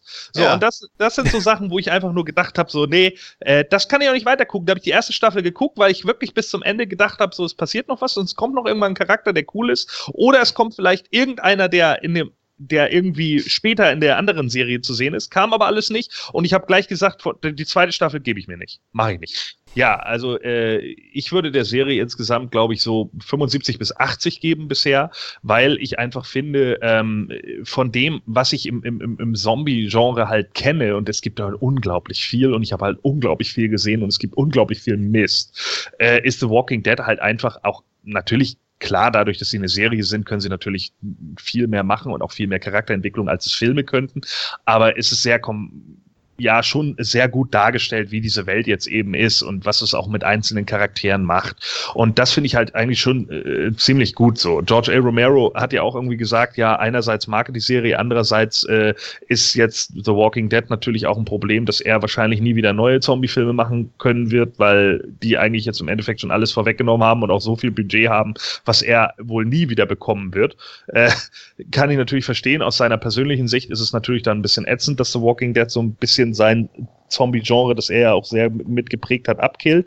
Aber sie machen das natürlich für das, was es ist, schon sehr gut. Aber bisher finde ich es find ich's, äh, schon ziemlich gut und, und äh, sie machen äh, schon Dinge, aber es gibt eben diese Mankos, wie dass eben Charaktere so doof sind oder, oder äh, äh klar, ich verstehe, dass sie aus Angst heraus handeln oder sonst irgendwie was. Äh, und, und wie Julian gerade eben sagte, manchmal handeln sie irrational. Ja, das passiert dann wahrscheinlich einfach, ne, weil, weil sie eben Angst haben und dann eben blöde sind. Aber manchmal sind die halt einfach so dermaßen doof, auch in Situationen, wo sie eben nicht doof sein müssen und nicht aus dem Affekt handeln. Und sie tut es halt trotzdem. Und das sind einfach so Sachen, wo ich dann so denke, oh komm, Alter, das, das kann einfach nicht wahr sein. So blöd kann man nicht sein. Und das sind so Sachen, wo die, die mich dann halt einfach nerven. Das ist vielleicht auch so dieses Horrorfilm-Ding, was mich seit den 80ern oder seit den 70ern halt aufregt, dass Leute auch in Horrorfilmen so unglaublich blöde sind. Deswegen mag ich ja Scream auch immer noch, ne, weil der Bad Guy da immer wieder zwischendurch ein paar aufs Maul bekommt, weil sich Leute auch mal wehren. Oder eben auch ein Film wie Dog Soldiers, wo sich Leute auch mal wehren, ja. Und das ist halt gut. Und äh, ja, The Walking Dead kriegt es halt einigermaßen gut hin, trotz alledem eine, eine, Gruppe aufzubauen, die ich persönlich zumindest einigermaßen sympathisch finde, zumindest äh, diverse Charaktere, die ich da drin verstehen kann und die ich auch mag. Und das ist halt der Grund, warum ich sage 75 bis 80 Prozent. Ja, jetzt habt ihr eigentlich schon alles vorweggenommen. Ich kann es auf meine Prozentzahl herunterdrosseln. Also ich finde die Serie wirklich sehr gut. Ich gebe ihr sogar 85 Prozent und ich glaube, dass das Steigerungspotenzial in Richtung über 90 auf jeden Fall da ist. Und ja, damit wären wir eigentlich durch. Ja, liebe Hörer, das war unsere Folge, zumindest vorerst mal, zu der Serie The Walking Dead. Es wird einen zweiten Teil geben, wo wir die restlichen Folgen besprechen. Das wird jetzt noch ein bisschen dauern natürlich. Wir warten jetzt erstmal, bis die Serie zu Ende ist. Ich kann mir nicht vorstellen, dass sie noch unendlich lange gehen wird. Mhm. Oder wir machen nochmal ein Special, also das sind drei Teile draus, kann ja auch sein. Ja? Ähm, ich gehe aber mal eher vom ersten aus. Das war es jetzt eigentlich in diesem Jahr mit Nightcrow generell. Wir sind derzeit in der Winterpause und wir werden uns dann im nächsten Jahr, so Mitte des Monats Januar ungefähr, mit der ersten Folge frisch aus der Sommerpause zurückmelden und mit neuem Elan, neuen Themen und ich kann mir sogar vorstellen, dass möglicherweise Rogue One ein ganz, ganz großer Kandidat dafür ist, Hauptthema für die Ausgabe 72 zu werden. Ja, äh, hinterlasst einfach mal einen Kommentar auf nightcrow.de, den Social Medias, ihr kennt ja das ja mittlerweile alles. Ich werde dann passend zu diesem Thema die Faktenkult über The Walking Dead, die wir schon vor ein paar Wochen rausgebracht haben, auch mal mit in die News reinpacken. Passt ja sehr gut. Und dann könnt ihr euch da auch nochmal entsprechend informieren. Wie gesagt, das war's an dieser Stelle. Macht es gut, bis zum nächsten Mal. Ich übergebe jetzt ab an Julian und bestimmt natürlich Gordon mit einem schönen ja, äh, Jahresabschnitt. Äh, vielleicht hat er da auch noch einen schönen doofen Spruch parat. Macht's gut, bis zum nächsten Mal. Ja, also ich gehe nicht in die Sommerpause, dazu ist es definitiv zu kalt oder ich müsste irgendwo hinfliegen, wo ich nicht sein will über Habe ich Sommerpause gesagt? Habe ich echt Sommerpause gesagt? Ähm, scheiße. Wir gehen aber in die ja, Winterpause. Winterpause. Ist auf jeden Fall ganz interessant, mal über eine Serie zu sprechen. Gibt ja auch auf dem Moontalk Network unter network.moontalk.net die ersten drei Ausgaben unseres Entertainment Talks Showtime. Da haben wir auch über Dexter gesprochen, als die Serie allerdings schon äh, fertig war. Im ersten Part äh, spoilerfrei und dann äh, sind die Dämme so richtig gebrochen. War mal ganz interessant, nur bis zu einem bestimmten Punkt und dann auch so zu überlegen, ja, was könnte jetzt noch passieren oder so. Ich weiß natürlich ein bisschen mehr als die beiden anderen, aber ich darf ja nicht spoilern. Deshalb wird das sicher ganz interessant, dann das nochmal so zu revidieren, wenn wir dann über die komplette Serie eines Tages, eines Jahres sprechen werden. Und ja, dann erstmal bis zum nächsten Mal. Tschüss. Ja, äh, dann gehen wir jetzt erstmal in die Winterpause und dann äh, sehen wir uns im nächsten Jahr dann wieder. Wünsche ich schon mal allen äh, einen guten Rutsch. Und äh, wenn man jetzt tatsächlich äh, Sex mit einem Zombie haben will, was ist man dann? Zombie-sexuell. Oh, oh schönes Wortspiel. Oh, naja. guten Rutsch. und out.